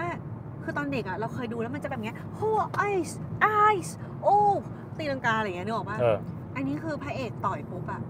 คือตัวร้ายอะกระเด็นไปติดกับแบบต้นไม้แล้วก็คือแบบหัวหลุดแบบเลือดสัดแหลกไปเป็นแบบ เหมือนเราเอาไอ้เราไปซื้อน้ำแดงมา แล้วเขาใส่ถุงพลาสติกมาให้เราแล้วเราฟาดกับโต๊ะอย่างนั้นแหละใช่แล้วก็คือแบบต่อยพุงพุงแบบแปลกไส้แตกออกมาอย่างเงี้ยแล้วคือไม่ไม่มีการแบบว่าเปลืองไม่ต้องเปลืองไม่ต้องกลัวเปลืองน้ำแดงเลยอะเออคือน้ำแดงแบบ everywhere คือร่างกายมนุษย์ปกติมีน้ำ70%ใช่ไหมไอ้นี่มันมีน้ำ99%แล้วแบบเลือดสาดบอกว่าตรงที่มันเป็นหญ้าแห้งสีทองเงี้ยเออคือเหมือนกับเหมือนกับ ไอ้วันคัดอย่างที่หมีบอกอะ่ะมันเหมือนกับว่ามีมีเด็กฝึกงานอยู่ในกองถ่ายอะ่ะอ่ามีมีหน้าที่ต้องถือถังน้ำแดงอะ่ะเออ แล้วสาดไปคือเราจะเห็นมันแบบ เป็นน้ำเป็นก้อนมาที่เออแบบว่า มันดูไม่สมจริงอะไรทั้งสิ้นแต่คือ เราตกใจกับความที่เลือดสาดเยอะมากเออแล้วก็หันมามองบอกว่า มันมันมันเป็นเวอร์ชันนี้เหรออะไรเออเงี้ยเขาทำเด็กแต่เอางี้แบบหนังสำหรับเด็กดูไงคือทั้งหมดเนี้ยเป็นแค่ในช่วง 10 นาทีแรกนะ เออเพราะว่าหลังจากนั้นน่ะ มัน ความประทับใจมันเปลี่ยนไปว่ะ คือตอนแรกเรานึกว่าเราจับทางได้แล้วว่าหนังเรื่องนี้จะมาแบบเน้นเบลอใช่ไหมโอเค เน้นแบบย้อนยุคเน้นเกรดบีเน้นเบลอนะ แล้วให้สะใจแล้วสนุกกับความสะใจโหดๆเหมือนเหมือนเราดูทารันติโน่ Grindhouse อะไรอย่างเงี้ยใช่ไหมเราก็นึกว่าจะมาแนวนั้นเว้ยปรากฏว่าพอดูไปสักครึ่งชั่วโมงพอดูไปสักสี่สิบนาที เฮ้ยมันมันไม่ได้มาเวนั้นว่ะ มันกลายเป็นหนังที่ลงลึกในดราม่าของตัวละครของเรื่องของการใช้ความรุนแรง ของปมในจิตใจ คือกลายเป็นว่าเอ้ามีดราม่าที่แบบเออพูดถึงเรื่อง คือคือมันใครที่เคยดูอีวานเกเลียนอะแล้วเราชอบพวกแบบว่าพล็อตที่มันมีหลายซับหลายซ้อนอะแล้วก็จุดประสงค์อันยิ่งใหญ่ขององค์กรตัวร้ายที่ต้องการจะแบบเออปรับปรุงมนุษยชาติขึ้นสู่สวงสวรรค์ขึ้นสู่ความสุขที่แท้จริงคืออะไรเงี้ยเฮ้ยมันมาโผล่ในนี้เว้ย แล้วมันกลายเป็นว่ามีมีปรัชญาอะไรเข้ามา มีดราม่าอะไรเข้ามาแบบเอาจริงเอาจังอะ่ะ เออ แล้วก็กลายเป็นว่าไอไอการออกแบบตัวละครที่แล้วการเตะต่อยต่อสู้ที่ตอนแรก เรานึกว่าจะไปทางเบลออย่างเดียวอะพอไปไปช่วงกลางๆช่วงหลังๆอะ่ะเฮ้ยมันมีตัวที่มันเท่จริง ๆโผล่มาเว้ยอืมจริงจริงชอบชอบเอออย่างนางเจ๊นางต่ออะอ่าอ่าอ่าอ๋อนี่สปอยได้แล้วนะโอเคอันนี้อยู่ในตัวอย่างอยู่แล้ว คือคือหมายถึงว่ามันจะมีพวกศัตรูแต่ละตัวที่เป็นอ่าแมลงแต่ละชนิดใช่ไหมเราชอบเราชอบมันกลายว่าเฮ้ยไอตอนแรกๆที่เราเห็นตัวเบลอโผล่มาพอตอนไปกลางๆ มันมีตัวที่เท่จริง ๆ โผล่มาเว้ยใช่เออแล้วแล้วความความเท่ของตัวละครเหล่านี้คือมันทำให้เห็นเลยว่าหนังเรื่องเนี้ยจริง ๆอะเหยียบ CG ไปให้สุดอะได้เลย คือแบบว่าเอาให้ acting ให้แบบ costume ใช่ทุกอย่างอะทำได้แบบอย่างสมจริง เพราะฉะนั้นเพราะในหนังเนี้ยเรารู้สึกว่ามันจะเห็นแบบว่าสลับกันอะคคือตัวละครหลักเนี่ยมันจะยังเป็นแบบชุดยางๆยังมีความวินเทจมากเออเออแม้กระทั่งหน้าตาพระเอกอะหน้าตาย้อนยุคมิตรชัยบัญชามาก มิตรชัยบัญชาสมบัติเมธานีมากคือแบบ คือหน้าตาไม่ใช่แนวคุณฮอนโกแบบไม่ใช่แนวเขาเรียกว่าพระเอกเกาหลีหรือพระเอกญี่ปุ่นในปัจจุบันที่นิยมมีความหน้า V shape มีความแบบเอ้ยหน้าเรียว มีความเฟมินินแบบเป็นความหล่อที่เป็นนิยามในยุคปัจจุบันเออนะอันนี้คือกลับไปสู่นิยามของความหล่อในยุคนั้นที่แบบ จะต้องมีความผิวเข้มนิดนึง จะต้องมีความหน้าเหลี่ยมนิดนึงอะไรเงี้ยแล้วก็ดูแบบเหมือนเป็นผู้ชายบ้านๆที่แบบเป็นคนใส่ซื่อบริสุทธิ์ ผมแบบหยิกหยิกฟูฟูๆอะไรอย่างเงี้ยนึกออกปะเออแล้วแล้วแบบไอ้ไอ้ไอ้ประโยคที่บอกว่าสู้ต่อไปนะทาเคชิเนี่ยมันมาจากเรื่องนี้ป่าวะไม่รู้เออว่ะมันต้นกำเนิดมันมาจากเรื่องนี้เปล่าไม่รู้แต่ยังไงก็ตามอะบันแล้วต่อแล้วแล้วก็คือว่าอันนั้นน่ะเขาจะเก็บเอาไว้แต่เออว่านางเอกอะลุกนี่ลุกนี่ทันสมัยนะ ลูริจังใช่ไหมอืมรู้ดีรู้ดีแล้วก็คือตัวร้ายแต่ละตัว จะสลับกันเลยมีตัวเบลอไอ้ตัวข้างคาวนี่เบลอสุดๆคือข้างข่าวนี่คือไม่ไหวแล้วคือ ออกมานี่เราหัวเราะอย่างเดียวแม้กๆระเอทั่งอซีจีที่เกี่ยวข้องอภินิหารเกี่ยวกับเออมันเออเนี่ยคือแล้วมันจะสลับกันคืออยู่ดีมันก็จะมีนางต่อเนี่ยโคตรเท่ไอ้นั่งต่อนี่ไฮเทคอะเออสุดยอดมากแล้วไอ้ตัวแมงป่องเบลออะไรอย่างเงี้ยหรือว่าไอ้ตัวผีเสื้อเอามาเท่คือ คือเราจะรู้สึกสมองเราสับสนระหว่าง ระหว่างว่าหนังเรื่องเนี้ยมันมันเอาสมจริงสมจังโคตรเท่ หรือว่ามันจะเอาแบบเอาเบลอๆเกรดบีกันแน่วะใช่ใช่ใช่ใช่นึกออกปะแล้วเออแล้วเราชอบตรงที่ว่าตัวร้ายเนี่ยมีความญี่ปุ่นญี่ปุ่นอะใช่แบบว่านางต่อเงี้ยก็จะมีความเป็นผู้หญิงแบบแต่ก็คือแบบอะไรอะไรแง่แต่ทำมันจริงๆหรอกใช่ไหมเราเป็นเพื่อนกันไม่ ใช่เหรอ แต่ก็ช่วยไม่ได้จริงนะอะไรอย่างเงี้ยนึกออกว่าเอก็อจะเป็นแบบเด็กคิกขุอาโนเนะอย่างเงี้ยส่วนนางแมงป่องเป็นยังไงเมื่อเราทำไม่เป็นแต่ว่านางแมงป่องมีความเซ็กซี่ มีความอึ๋มซาดิสต์ซาดิสต์แล้วก็ซาดิสต์แบบ เออ แล้วก็แบบมีมีตัวอื่น ๆ อะไรอย่างเงี้ยที่เรารู้สึกว่า character มันแบบผสมผสมกันดีเออ ญี่ปุ่นญี่ปุ่นอะอืมแล้วมันมันทำคือมันเลยกลายเป็นว่ามันมีเอ่อ element ของความเบลออยู่ใช่ไหม แต่ในท่ามกลางความเบลอเนี้ยมันก็มีความจริงจังระดับที่แบบว่าตัวร้ายแม่งเป็นตัวละครที่มีมิติว่ะมีปมอดีต มี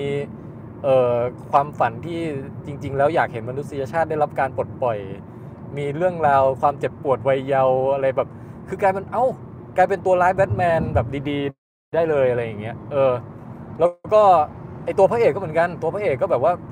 เราเป็นไอ้มดแดงที่เราต่อยคนทีเดียวตาย แต่ว่า มันถูกต้องแล้วเหรอที่เราจะใช้กำปั้นของเราไปในความรุนแรงที่มันมันไร้สาระแบบนั้นน่ะเราต้องช่วยมนุษยชาติสิอะไรคือกลายเป็นต่อสู้ในจิตใจอะไรต่างๆ ของความเป็นยอดมนุษย์ของตัวเองอะก็เลยรู้สึกว่าถ้าให้เราพูดแบบ abstract หน่อยนะ ก็คือเรารู้สึกว่าเรื่องเนี้ยมันเป็นหนังเบลอที่ดีเว้ยแต่ในขณะเดียวกันน่ะ มันก็เป็นหนังดีที่เบลอคือคือมันเป็นหนังหนังที่เรานึกว่ามันจะเบลอแต่ปรากฏว่า มันมีความมิติความเท่และความลึกที่มันมากกว่าแค่หนังเบลอทั่วไปที่ที่เราจะเอาแค่บันเทิงอย่างเดียวอะใส่มาหลายชั้นมากไงใส่มาแบบสมกับเป็นผู้กำกับอีวานเกเลียนอะแต่ว่าเออคันจะมองว่ามันเป็นหนังดี มันก็มันก็อินได้ไม่สุดเว้ยเพราะว่ามันถูกขั้นสลับด้วยความเบลอต่างๆไงนึกออกปะแล้วคือไอ้เบลอเนี่ยแต่แต่เบลอของเขามันทำให้เราหัวเราะได้เลยนะเออ คือแบบ แต่มันจะมีฉากที่บางช่วงเรารู้สึกว่ามันมันดรอปมันเหนื่อยไปอะไรอย่างเงี้ยบ้างอืมของของของเราถ้าถ้ากลับมาที่ว่ามันมีมิติเรื่องที่มันแฝงอยู่เป็นประเด็นอะไรอย่างเงี้ยเราชอบเหมือนที่หมีพูดเลยว่าตัวของพระเอกอะคิดถึงแบบการใช้ความรุนแรงเพื่อพดุงความยุติธรรมอะเออ แล้วแล้วตัวเขาเองอะมันในเรื่องเนี่ยให้เห็นเลยพระเอกเนี่ยตัวสั่นตลอดปากจะสั่นพูดตัวอะไรคือคือแบบ overacting แบบเนี้ย แบบอย่างเงี้ยตลอดเวลาเอออ อะไรเงี้ยแล้วคือแบบไปนั่งร้องไห้ไปอะไรอย่างเงี้ยนึกออกปะแล้วคือมีความรู้สึกว่าเราเวลาเราใช้ความรุนแรงอะมันเหมือนเราไม่เป็นตัวเราอีกแล้วอะเราเป็นใครก็ไม่รู้ แต่นี่เราทำในนามของการที่กำจัดคนชั่ว ที่เขายังไงเขาก็จะฆ่าคนอื่นอย่างเงี้ย อืม เรารู้สึกว่าโจทย์นี้น่าคิด เพราะพระเอกอะก็คือเป็นโจทย์ที่คิดกับตัวเอง หรือว่าต้องทบทวนว่าสุดท้ายในโลกเนี้ยสมมติว่ามีแค่พระเอกที่ทำแบบนี้ได้เอออะ มันคือสิ่งที่ถูกลิขิตมา หรือว่ามันเป็นอ่าฮะแบบพลังที่ได้พลังวิเศษที่ได้มา แล้วเป็นเขาคนเดียวที่จะใช้มันเออทำสิ่งนี้ได้อะคือฆ่าคนร้ายที่ไปฆ่าคนอื่น มันแต่ว่าขณะเดียวกันเขาไม่ชอบคนร้ายที่ไปฆ่าคนอื่น แต่ว่าเขาต้องฆ่าคนนั้นเองเพื่อหยุดมันไม่เอได้อแบบเออแบบพยายามไปพูดให้กลับใจหรืออะไรอย่างเงี้ย ใช้ความเอออ่อ่อนโยนร้องไห้ยังไม่ได้ผลเออกับผู้ร้ายคือยังไงเขาก็จะฆ่านึกออกปะเออแล้วสุดท้ายเขาจะทำยังไง แล้วมันก็มีเสียงที่มาคุยกันว่า จริงๆอะเขาเองอะต้องไปจัดการความรู้สึกตัวเอง คือต้องยอมเป็นเหยื่อของของความรุนแรงตรงนี้เองเสียอืมเอง เขาต้องแบกรับเออปัญหานี้ในตัวของเขาเองเพื่อให้โลกมันไปต่อได้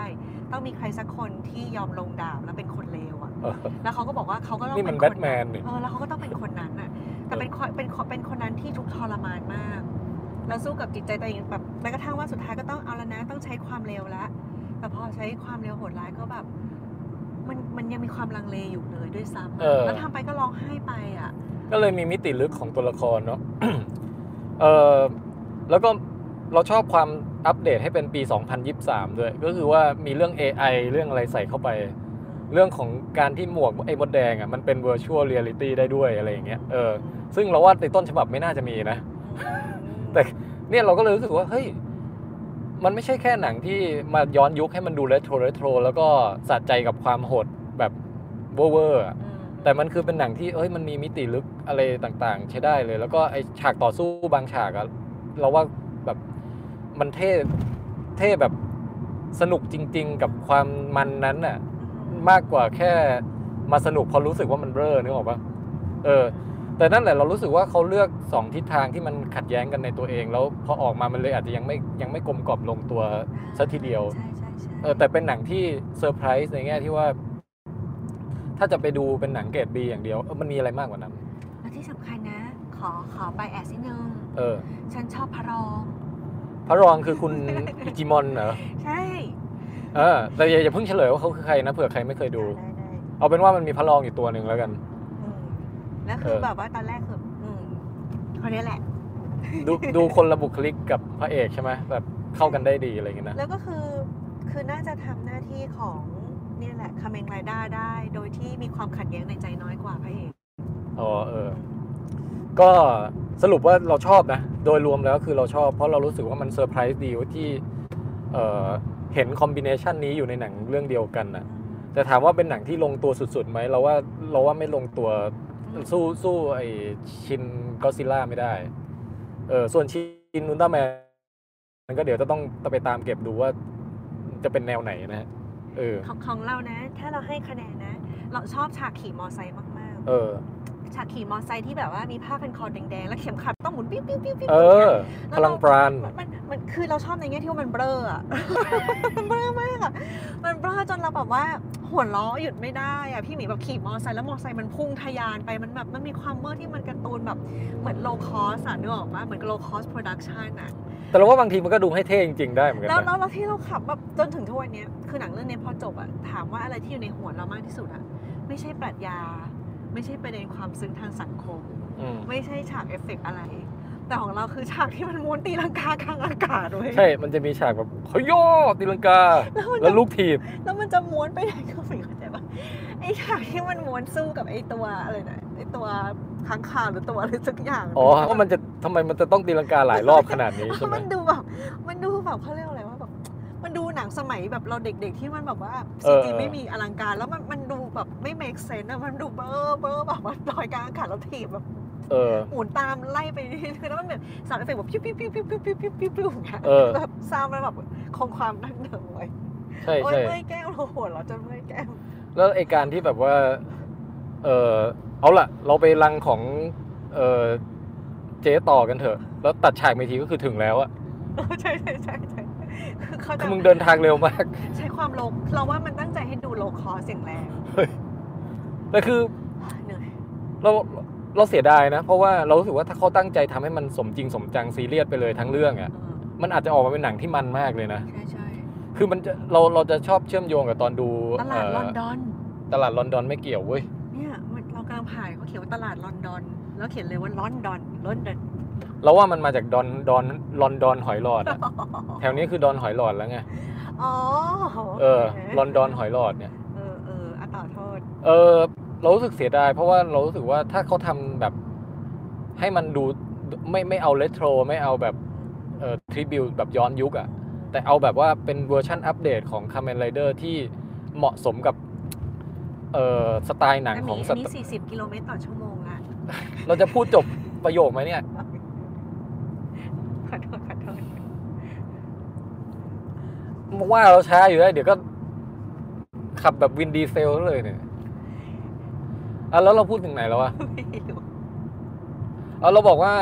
เราเสียดายว่าถ้าเขาถ้าเขาทำแบบซีเรียสจริงจังไปเลยอะ เออเออยยกตัวอย่างเช่นทำเหมือนเป็นแบบเคนชินไปเลยอย่างเงี้ย โอ้ยเรื่องนั้น love มากเราจะอินกับมันได้อย่างเต็มที่เลยไงว่านี่คือนี่แหละคือ Kamen Rider ที่เป็นเวอร์ชันอัปเดตของ ของปีสองเอ่อยุคศตวรรษนี้อะไรอย่างเงี้ยนึกออกปะเออ แต่อันเนี้ยมันเหมือนเป็นพยายามจะไปย้อนยุคมากเกินสำหรับสำหรับเรา คือเราว่ามันต้องไปให้สุดเหมือนกันอะคือถ้าย้อนก็ย้อนไปเลย หรือว่าไม่ก็คือมาข้างหน้าก็ข้างหน้าเลยอ่าฮะอืมแต่ว่ามันก็นั่นแหละไม่รู้เหมือนกันนะว่า ถ้าเป็นคนที่เป็นแฟนคาเมนไรด้านี่ตั้งแต่เด็กนี่คือชอบขนาดไหนเหมือนกันนะ ชอบตรงหน้ากากด้วยอะที่แบบว่ากดปุ๊บชิวมีเสียงแบบอ๋อ เอฟเฟกต์แบบโบราณคือเออถ้าในแง่ของเป็นแฟนเก่าของไอ้มดแดงมาก่อนเนี่ย เราก็จะไม่ใช่เป็นสายนั้นเท่าไหร่ สมัยเด็กเราไม่ได้อินกับมดแดงมากเอ่อยกเว้นการสะสมไอ้ตุ๊กตาที่มันแจกมาในขนมอะไรสักอย่างเนี่ยที่มันจะต้องสะสมให้ครบอะมีไล่ตั้งแต่ V1 V2 V3 ไอ้มดแดงอเมซอนไอ้มดแดงเอ่อซูเปอร์วันอะไรแบบแต่ละรุ่นมาเรื่อยๆอะอืม เราก็จะจำได้หมดว่าสมัยนั้นนะนะว่าแต่ละวีมันหน้าตายยังไงเว้ยเออ ก็จะเป็นลักษณะของชอบชอบชอบสะสมของเล่นไป เออ แต่ว่าในแง่ของการดู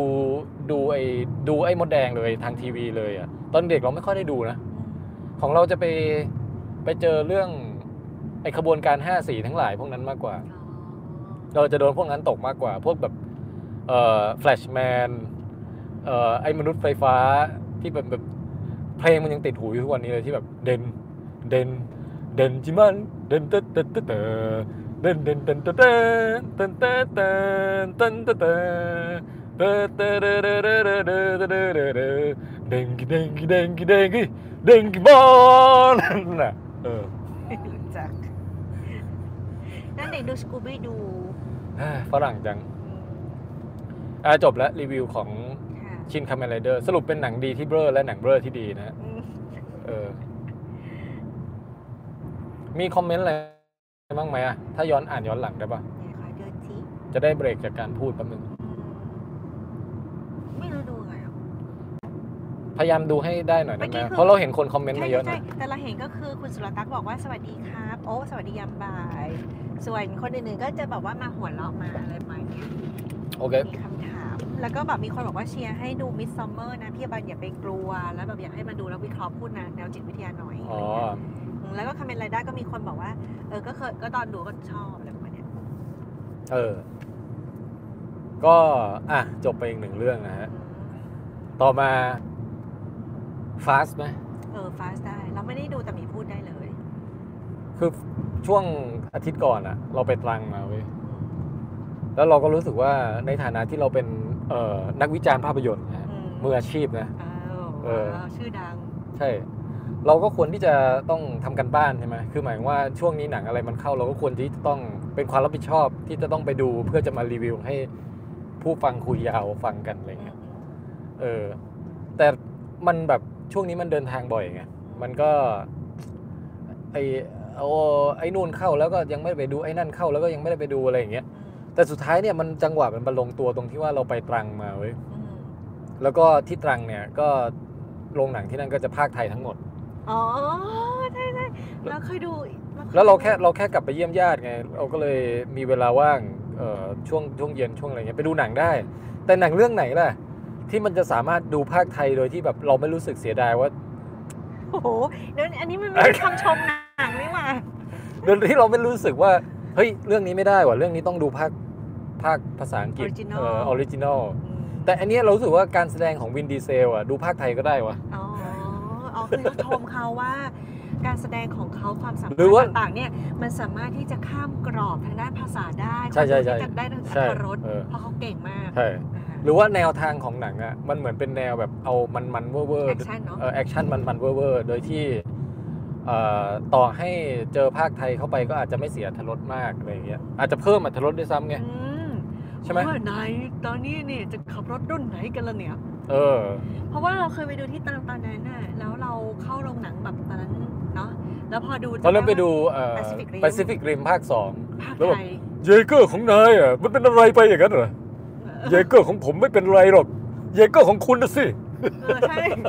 แล้วพวกเราก็ขำเป็นเยเกอร์กันตลอดแล้วคือประกลายเป็นว่าสนุกกว่าเดิม ใช่ใช่สใช่นุกมาก อ่าคราวมันจะมีความสนุกแนวนั้นอยู่เนาะใช่ความสนุกแบบที่เราแบบปล่อยจอยแล้วอะใช่ใช่ใช่เราแบบไม่สนใจกูกูเอามันอย่างเดียวแล้ว เออเออ ก็ปรากฏว่า Fast ภาคนี้เราเข้าไปดูโดยที่เราจำเนื้อเรื่อง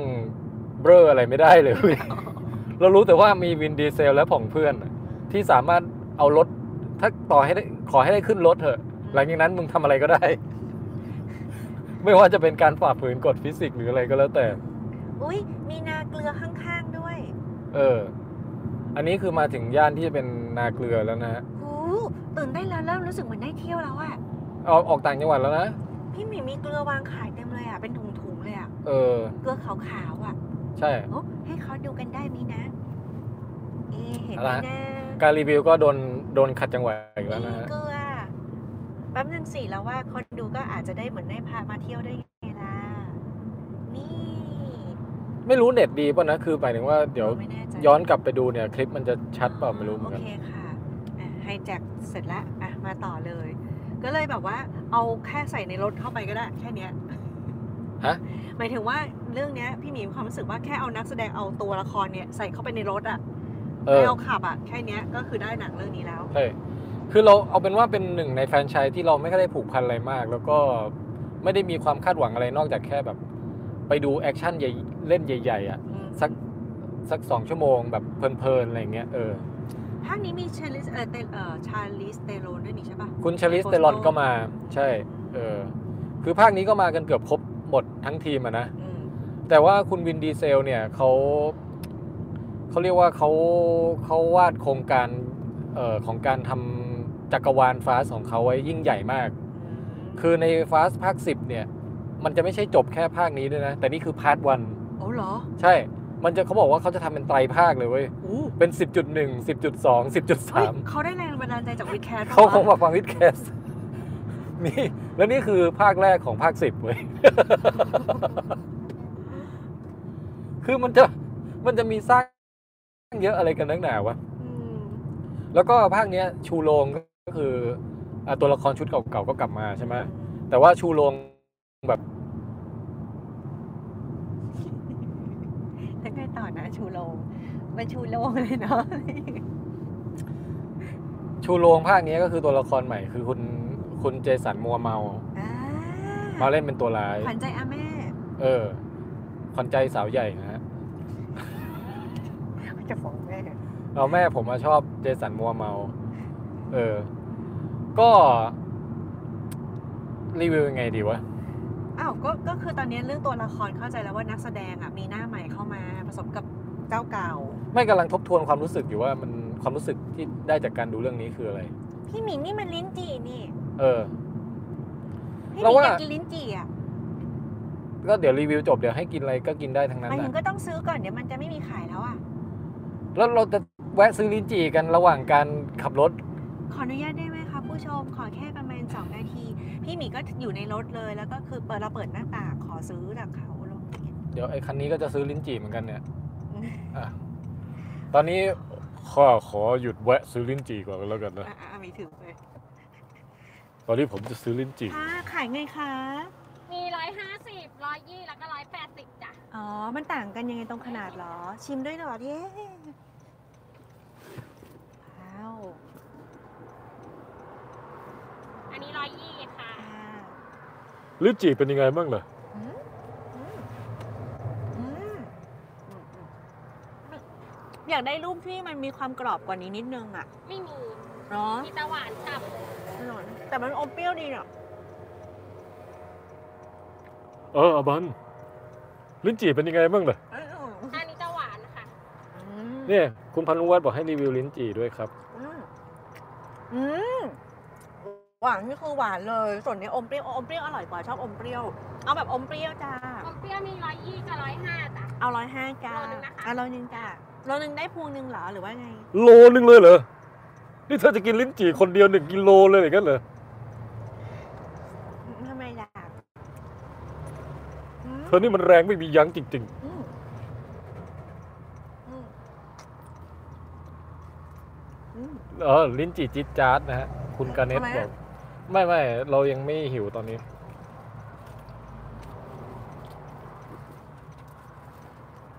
อืมคุณข้างมาแล้วฮะลิ้นจี่อ่าขอบคุณครับเอามาแค่สี่สิบก็ได้ ขอบคุณค่ะอืมขายดีนะคะ มิติใหม่ของลองเทค บอกเขามีการแวะซื้อลิ้นจี่ระหว่างทาง ได้ลิ้นจี่มาแล้ว ภารกิจของเราต่อไปก็คือต้องนำลิ้นจี่นี้ไปส่งให้ถึงยังที่หมาย อร่อยอะเนี่ยมีมีแรงแล้วเนี่ย อร่อยมากเลยคุณหยินบอกว่าน่าทานมากหวานหวานๆอมเปรี้ยวอร่อยมากอามันไม่อามันมันปริ้นจนแบบเบ้อไปแล้วเนี่ยก็ลืมถามว่ามันเรียกว่าพันธุ์อะไรครับจักรพรรดิจ้ะจักรพรรดิจักรพรรดิคือหวานอมเปรี้ยวใช่ไหมคะ ใช่ค่ะ ขอบคุณค่ะ ไม่อาบันตอนนี้มันปริ้นลงข้างล่างอะอืมเอออะมาอะมีแรงแล้วขอบคุณมากนะคะ ทุกคนที่ยอมให้พวกเรา ได้แวะซื้อลิ้นจี่ก่อน มีความสึกแล้วโอเค ต่อได้ต่อได้ Fast and Furious Fast and Furious ขอโทษ ฟาเซนฟิวเลียสภาคลิ้นจีสงสารคนโตดูเกียวคนดูบางกอกดริฟต์แต่มันถ้าไม่ซื้อตรงนี้มันไม่มีแล้วอะ โอเคไม่เป็นไร ถือว่ารีแลกซ์นะ อร่อย เราว่าภาคนี้ก็มันดีสรุปแล้วอะอืม คือเอาเป็นว่าอ๋อนึกว่ารีวิวจบแล้ว คือเอาเป็นว่าสิ่งใดก็ตามที่เราคาดหวังจากหนังฟาสแล้วถ้าเกิดเราเคยชอบในภาคที่ผ่านๆมาอือหือไอช่วงช่วงแบบเจ็ดแปดเก้าอะไรไล่เรื่อย ๆ มาเนี่ย ภาคนี้ก็ประมาณนั้นแหละอืมความแบบ family ครอบครัว แล้วก็ต้องแบบว่าขับรถมาแล้วก็แบบล่ามโซ่ไปทำให้รถบรรทุกล้มกลิ้งระเบิดตุ้งเออแอคชั่นใหญ่ ๆ แบบระบงระเบิดอะไรแบบอืมแล้วทุกคนก็ต้องมีเวอร์เวอร์ทั้งหลายมีความเท่มีความเป็นแมคแคใช่ไอทีมแฮกเกอร์ก็แบบว่ามึงสามารถแฮกได้ทุกอย่างในโลกนี้ ทีมขับรถก็แบบว่ามันคือคือเอาเป็นว่าถ้าใครชอบฮากับการการที่รถมันสามารถ แหกกฎฟิสิกส์ได้อะภาคนี้ก็มีให้ดูหลายฉากมาก แหกกฎฟิสิกส์เออ เนี่ยคือชื่อหนังภาษาไทยน่าจะเป็นอย่างเงี้ย Fast and Furious รถแหกกฎฟิสิกส์เออ แล้วก็เจสันโมโมอาภาคนี้มันมาก อ๋อเหรอคือเป็นตัวร้ายที่เข้ามาเติมสีสันให้กับไอ้แฟรนไชส์เนี้ยได้ได้แบบมีอรรถรสมากก่อนหน้าเออนี้เขาเล่นหนังเรื่องอะไร เจสันโมโมอาเนี่ยนะ ไม่ไม่พูดให้คนฟังคนดู ก็เป็นคาวโดโก้ในเกม of อ h r o n e อืม แล้วก็เป็นอควาแมนในใช่จักรวาลใช่ DC เออมแล้วตอนนี้ก็คือว่าไม่เป็นไม่ไม่ไม่เป็น superhuman แล้ว เป็นมนุษย์ธรรมดา เออเป็นมนุษย์ธรรมดา แต่เป็นมนุษย์ที่ชอบใส่เสื้อผ้าแพรพลิ้วๆสีม่วงม่วงๆชมพูชมพู อ๋อเหรอแล้วก็ชอบทาเล็บอ๋อเหรอเออชอบชอบแต่งแบบแต่งตัวเออคือให้จินตนาการว่าเป็นฮาร์ลีย์ควินเวอร์ชันผู้ชายอะ อุ้ยชอบอะ ก็คือโจ๊กเกอร์นั่นเองอะผู้นี้เออมีสีสันเออใช่ใช่เป็นตัวร้ายที่แบบจะออกมาแบบว่าวินดีเซล เป็นไงล่ะนายอะมีดูภาคไทยด้วยนี่หว่าใช่สำหรับนายอะการล้างแค้นมันนี้ไม่พอหรอกนะมันต้องทนทรมานเฮ้ยเฮ้ยมันจะแบบอย่างเงี้ยทั้งเรื่องอะนึกออกปะนายจะเลือกใครล่ะ ระหว่างเพื่อนรักกับคนรักคนฟังหูแตกนะ มันจะอารมณ์อย่างเงี้ย คือจะเป็นตัวที่ออกมาแบบยิ้มกระหยิ่มยิ้มย่องแล้วก็ชอบ set up แบบเกมเกมนรกเกมเอ่อเกมชีวิตอะไรให้พระเอกต้องฝ่าฟันอะไรอย่างเงี้ยนึกออกปะแล้วเขายิ่งคิ้วโก่งๆอยู่แล้วด้วยว่าเขาก็จะยิ่งแบบ เออ มันจะมีเดี๋ยวแล้วความความฮาแบบสมมุติ อันนี้ไม่ spoil หรอกนะ แต่ว่าเอาเป็นว่ามันจะมีฉากที่แบบพระเอกอะตามตามรอยตัวร้ายไปถึงแหล่งกบดานอะไรบางอย่างอะอืมแล้วไม่เจอตัวร้ายหรอก แต่เจอแบบจอทีวีอะไรแบบเออหลายหลายจอเต็มไปหมดเต็มห้องไปหมดอะแล้วฉายภาพเกี่ยวกับแบบว่าประวัติที่ผ่านมาของพระเอกตอนช็อตนู้นช็อตนี้อะไรอย่างเงี้ยแล้วก็มีเสียงพากย์ประกอบว่า ตอนที่นายทำนู่นนั่นอะไรคือเราเราก็มานั่งคิดว่า มันต้องใช้เวลา set up นานมากเลยนะ กว่าจะแบบ กว่าจะแบบว่าไปตัดต่อคลิปครบทุกอันทำสไลด์ PowerPoint ที่ให้มันได้จังหวะตรงอะไรเพราะว่าเออ แล้วก็ต้อง ต้องแบบว่ามี motion sensor ที่พอพระเอกมาถึงค่อยเดินเครื่องนะ คือค่อยเปิดคอม ค่อยแบบสตาร์ทโปรเจคเตอร์ค่อยอะไรอย่างเงี้ย เพราะถ้าเปิดไว้ตลอดมันอาจจะแบบเดี๋ยวไฟดับเดี๋ยวแบตหมดอะไรอย่างงี้ใช่ไหมนี่หมีพูดอะไรเนี่ย แล้วเอามันฟังเราอยู่ปะวะฟังอยู่นะเรางงว่าทำไมมันทำแบบนั้นน่ะหนังอะคือคือเรากำลังแค่บอกว่ามันไม่มีความสมจริงใดๆในแง่ที่ว่าตัวร้ายที่ไหนแม่งจะมานั่ง set up ไอวิดีโอพวกนี้ให้พระเอกเดินเข้ามาแล้วได้ดูวะนึกออกปะ รอรออยู่รอไงแล้วแบบมาแล้วมาแล้ววันหนึ่งเรียกว่าสองมาแล้วมาแล้วมาแล้วอะไรอย่างเงี้ยแล้วก็แบบอืมแต่ตัวมันน่ะไม่อยู่ไงตัวมันน่ะแบบไปอยู่ไหนก็ไม่รู้อะไรอย่างเงี้ยเออเอาเอาเป็นว่ามันความคุณไม่ make sense คุณเจสันบัวเมาโผล่มาเนี่ยเอ่อได้ความได้ความมันเพิ่มขึ้นมากับกับภาคนี้เป็นภาคือถ้าไทยด้วยนะถ้าเป็นตอน The Rock เอ่อฉะกับวินดีเซลอะมันจะได้ความกล้ามใหญ่ แล้วก็ได้ความดุดันสู้กันใช่ไหม แต่อันเนี้ยมันจะได้ความความบ้าระห่ำสู้กับความเอ่อนิ่งนิ่งคูคูลๆของคุณวินดีเซลอะ คุณวินภาคนี้เขาก็จะแบบว่ามีเด็กมีเด็กที่คอยติดตามเขาน่าจะเป็นตัวละครลูกมั้ง คือเนี่ยเราจำพล็อตไม่ได้ถึงขั้นที่เราดูจนจบเรื่องแล้วอะเรายังไม่แน่ใจเลยว่าไอเด็กในเรื่องเนี่ยมันใช่ลูกวินดีเซลปะวะอ้าวแล้วมันไม่ที่ต้องพยายามปกป้องทั้อ้าวงหแล้วลายเขาไม่เนี่ยมีพูดหรอพ่อหรือลูก คือถ้ามีก็คือเราลืมไปแล้วอะ เพราะทุกคนมันเป็นครอบครัวกันหมดจนกระทั่งว่ากูไม่รู้แล้วว่ามึงครอบครัวจริง หรือว่ามึงครอบครัวแค่แบบครอบครัวครอบครัววะพ่อครับพ่อครับ พ่อเท่จังเลยอะ พ่อไม่กลัวอะไรเลย ก็มีสิ่งที่พ่อกลัวอยู่เหมือนกันนะพ่อกลัวที่ต้องสูญเสียเลยยังไงล่ะ จริงเหรอนี่เออเป็นจากนี้เหรอแล้วเสียงคนพากย์วินดีเซล มันก็จะต้องใหญ่ๆแบบนี้ เฮ้ยพี่หมีดอนหอยหลอดของจริงดอนหอยหลอดมันเขียนว่ากำลังจะไปดอนหอยหลอดเออเข้าใจเพราะฉะนั้นมันได้ความมันแบบเวอร์ๆอย่างนี้ไงโอเคเฮ้ยเราแล้วทุกาคนแมั่งทรงผมเท่ชุดเท่กันหมดอะคุณชาร์ลิซเธอรอนแม่งแบบโอ้โหไปตัดผมร้านไหนเนี่ยหรอ เท่มากอ๋อคือนึกภาพแบบสาวแบบ ผมเกรียนครึ่งซีกอะแล้วอีกครึ่งหนึ่งปาดปาดยาวลงมาอ๋อแล้วผมทองบลอนด์แล้วแบบ ใส่ชุดเท่ๆ แล้วเตะต่อยเก่งๆอย่างเงี้ยว้าวแฮกแฮกเป็นแฮกเกอร์มือพระกาฬด้วยอืมอืมีสมุนริ้วล้อเต็มไปหมดอะไรเงี้ยโอ้มีชาร์ลิซเธอรอนนี่เท่จริงเฮ้ยชาร์ลิซนี่เราชอบเขามากเลยอะทั้งเออการแสดงแล้วก็ในทุก look ทุกบทบาทเออเนี่ยเขามีความเท่ความอะไรอย่างเงี้ยได้หมดในแง่แบบการกระจายบทอะเราว่ามันกระจายแปลกๆ ภาคเนี้ย คือมันพยายามเกลี่ยบทให้ทุกคนได้ได้มีอะไรทำนิดๆหน่อยๆไง แต่ว่ามันนิดๆหน่อยๆก็คือนิดโคตรจะนิดๆหน่อยๆจริงๆอะคุณฮานที่เป็นตัวละครตัวจากโตเกียวดริฟต์อะที่เป็นเอ่อคนเอเชียนอยู่คนเดียวอะก็ได้ได้ทำนิดๆหน่อยๆมากเลยหรอเออ ทั้งเรื่องโผล่มาแบบนาทีนึงเนี่ยเหรอไม่ไม่ไม่โผล่โผล่เยอะ แต่ว่าความความได้ออกมาทำเท่อะมันมันยังไม่ได้ยังไม่พีคเท่าไหร่ เออ แต่ก็ได้เห็นหน้าแบบตัดสลับกับวินดีเซลบ้างอะไรบ้างอย่างเงี้ยเออเอ่อ คุณโรมันก็ตามสไตล์เดิมนะไอ้คุณไทลิสที่เป็นเอ่อคนผิวดำที่เป็นตัวตลกของเรื่องอะอืมก็ก็มุกมุกเดิมๆเลยคือแบบชอบทำป่วนทำเปิ่นทำแบบคนอื่นเขาเท่ๆกันไอ้นี่มาแบบชิบหายแล้วอะไรอย่างเงี้ยอืมมันก็จะมีก็จะมีแล้วก็ชอบแต่แต่ชอบโม้ว่าตัวเองอะเก๋าสุดอะไรอย่างเงี้ยงานนี้เขาเป็นผลหน้างานเออคือแต่เราทำเสียงเราทำเสียงคุณโรมันไม่ได้วะแต่เสียงเสียงภาควินดีเซล กับเสียงภาค เจสันเนี่ยเอออันเนี้ยพอพอได้อยู่อืม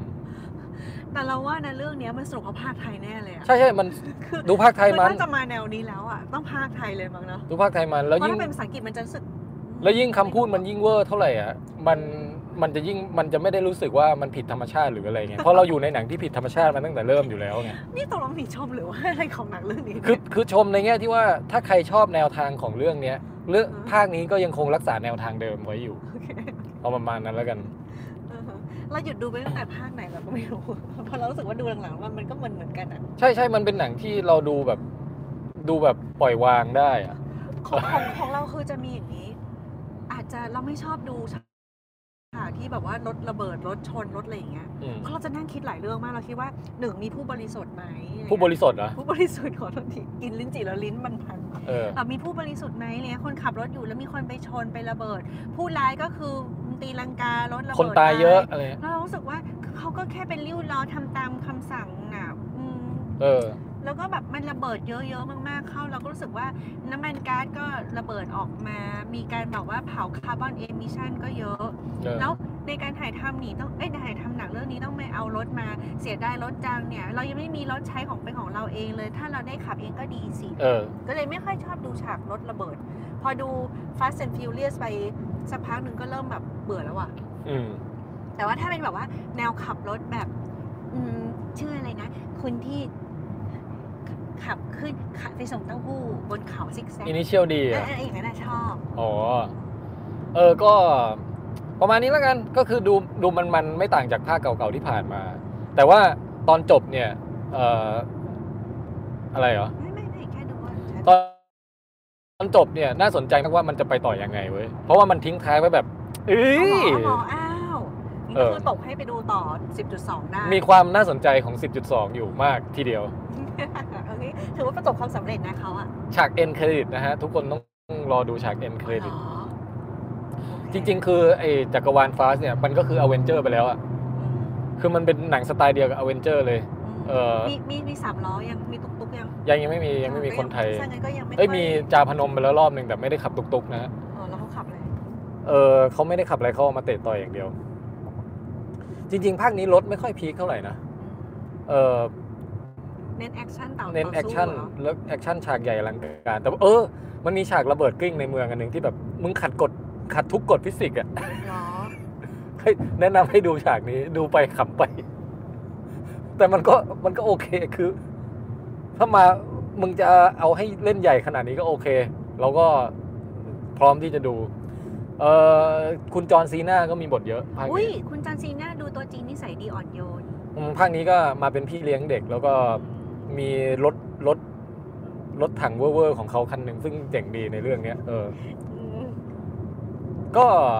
โอเค ถือว่าถือว่าเพลิดเพลินสำหรับเอ่อมาตรฐานของหนัง Fast and Furious แต่แต่เป็นคือเราอะไม่ได้เป็นแฟนคลับตัวยงของของแฟรนไชส์นี้อยู่แล้ว แต่ดูได้เพลินๆอย่างนี้แล้วกัน อ่าค่ะโอเคฮะผ่านไปเอ่อรีวิวไอ้นี่เดียวอันนี้เราจะ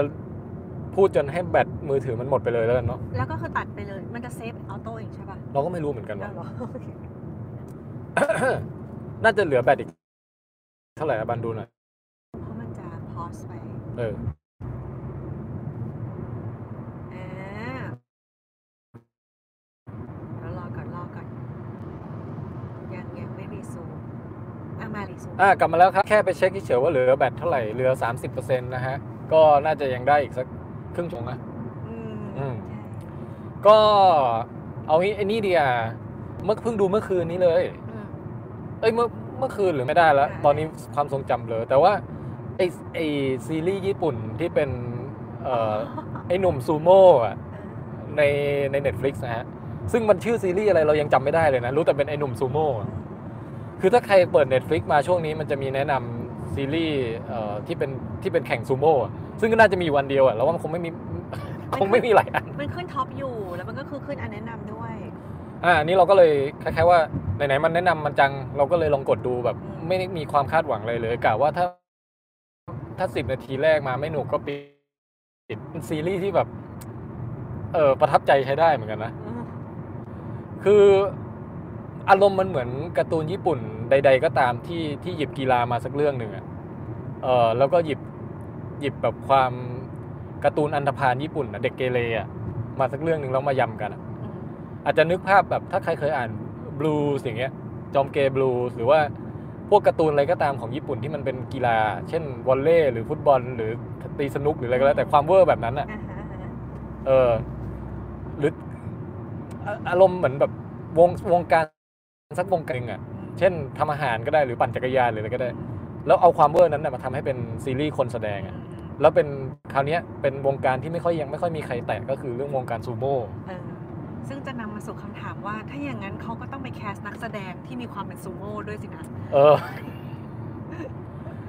เออ แล้วมันมันใช้ได้เลยว่ะเออคือพล็อตมันคือมีไอ้ไอ้ไอ้ไอ้หนุ่มร่างใหญ่อยู่คนหนึ่งเว้ยอืม ที่เหมือเนี่ยนคุณหยินคอมเมนต์เลยเนี่ยบอกว่าพี่แทนชอบเรื่องนี้เพราะพี่แทนน่ะหลงไหลชายอ้วนละสิ ก็ก็ได้จะได้เราจะได้เห็นนมของชายอ้วนเยอะมากในในซีรีส์นี้นะฮะเออ คือมันก็เป็นพาไปรู้จักวงการซูโม่แหละ โดยผ่านสายตาของตัวละครที่แบบ เป็นไอ้หนุ่มคนหนึ่งซึ่งซึ่งเออ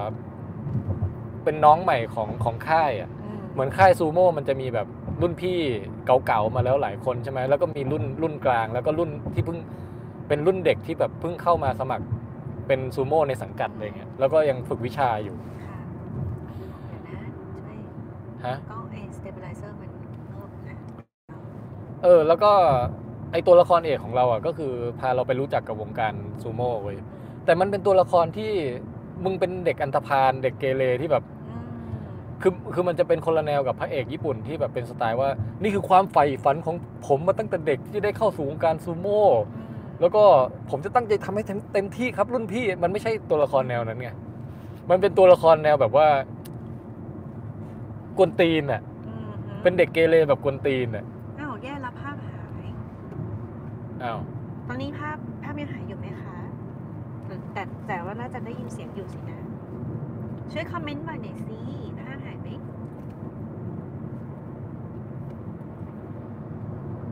ไม่เห็นคอมเมนต์นะแต่ห มีเล่าไปต่อก่อนก็ได้ละกระมังอะถ้าเกิดเล่าไปแล้วมันไม่มันไม่ติดอะงั้นเดี๋ยวรอกันเนาะมาแล้วมาแล้วเขาบอกมาแล้วมาแล้ว อ๋อโอเค เอ่ออะไรแล้วนะ ก็คือแบบว่าเป็นแบบไอ้หนุ่มเกเรเกเรเออเออเอออืมอืมเป๊ะคือเรานึกภาพแบบ ใครดีวะ เหมือนสไตล์ไอ้สแลมดังอะอย่างนั้นอะ อ๋อไม่ได้ดู เออ แล้วก็ มันก็ไม่ได้อยากจะตั้งใจฝึกซูโม่เท่าไหร่อะแต่มันเหมือนมีความจำเป็นบางอย่างเขาจากทางบ้านที่บีบบังคับ ให้ต้องเอาความกำยำของตัวเองอะอืมมาใช้ทำมาใช้ทำอะไรสักอย่างหนึ่งเพื่อหาเงินอะอื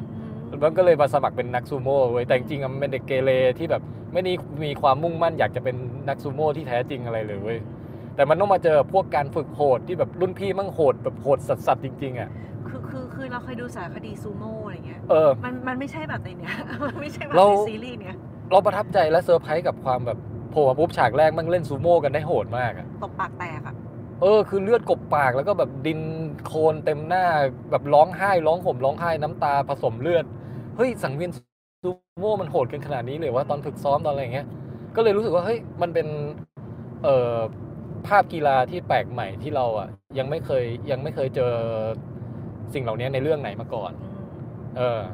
แล้วก็มีตัวละครซูโม่รุ่นพี่ทั้งหลายที่แบบมีตัวเบ้อๆตัวออกมาทำตลกตัวแบบ เป็นชอบเล่นมุกเกี่ยวกับตูดอะไรอย่างเงี้ย ซึ่งมันถูกใจเราอยู่แล้วไง เออก็เนี่ยมีคนบอกไงว่า ดูถึงฉากที่ใช้ตะเกียบอะรุ่นพี่ให้ใช้ตะเกีอ่าบรู้แล้วเขาบอกเขาปิดก่อนเธอทำใจก่อนแล้วเวลาแบบมันทะเลาะกันมันตบหัวมันจิก แบบว่าผลักกันอะไรแบบเฮ้ยดูแบบมึงมึงมึงเลือกตกยางออกกันจริงๆนะเนี่ยเออคือคือถ้าหนังเกาหลีอะจะชอบมีแบบตบหัวตบอะไรเงี้ยแต่นี่คือตบปากแตกอะเลือดกำเดาไหลเลือดกบฟันอย่างเงี้ยถูกปะเออแบบแล้วมันก็จะมีตัวละครนางเอกที่เป็นนักข่าวเข้ามาทำข่าววงการซูโม่ก็เป็นตัวละครที่หัวแข็งพอๆกันน่ะเออ แล้วก็เห็นว่าฉันเป็นผู้หญิงแล้วสินะคะกรุณาทำงานเองอย่าโยนงานสิคะ เออใช่เราว่าแต่ character มันเจ๋งดี แล้วคือยิ่งในวัฒนธรรมญี่ปุ่นอะนึกออกปะเออก็ถือว่านางแบบโดดออกมามาก แล้วก็มีไอตัวละครไอไอเจ้าเจ้าแว่นอ่อนแอที่ก็ผอม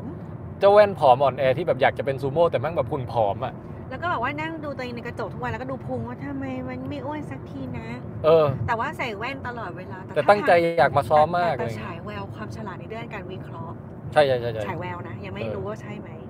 แล้วก็มีตัวละครฝั่งครอบครัวที่แบบว่า ไอ้ว่าไอ้พระเอกมันต้องสู้ชีวิตมากับความที่พ่อมันจนเป็นหนี้แล้วก็ความที่แม่มันแบบเออทิ้งไปแบบว่าเบ้อ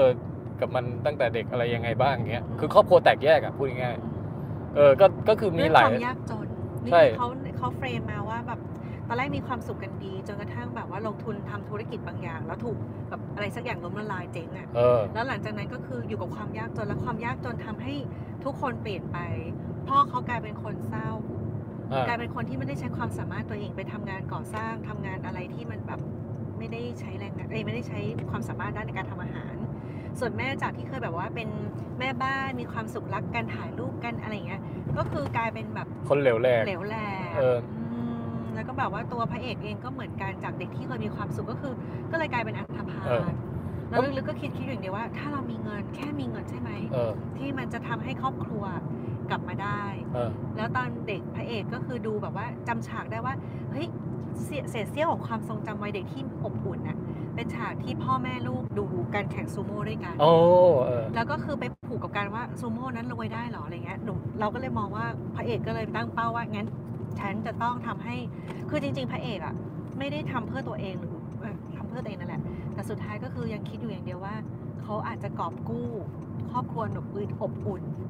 ในวัยเด็กที่เขาเคยใช่เสียไปอะแล้วภาพลักษณ์ภายนอกของมันอะ เป็นไอไอหนุ่มร่างใหญ่เออที่นักเลงนักเลงหน้าตาแบบกอริลลาแล้วก็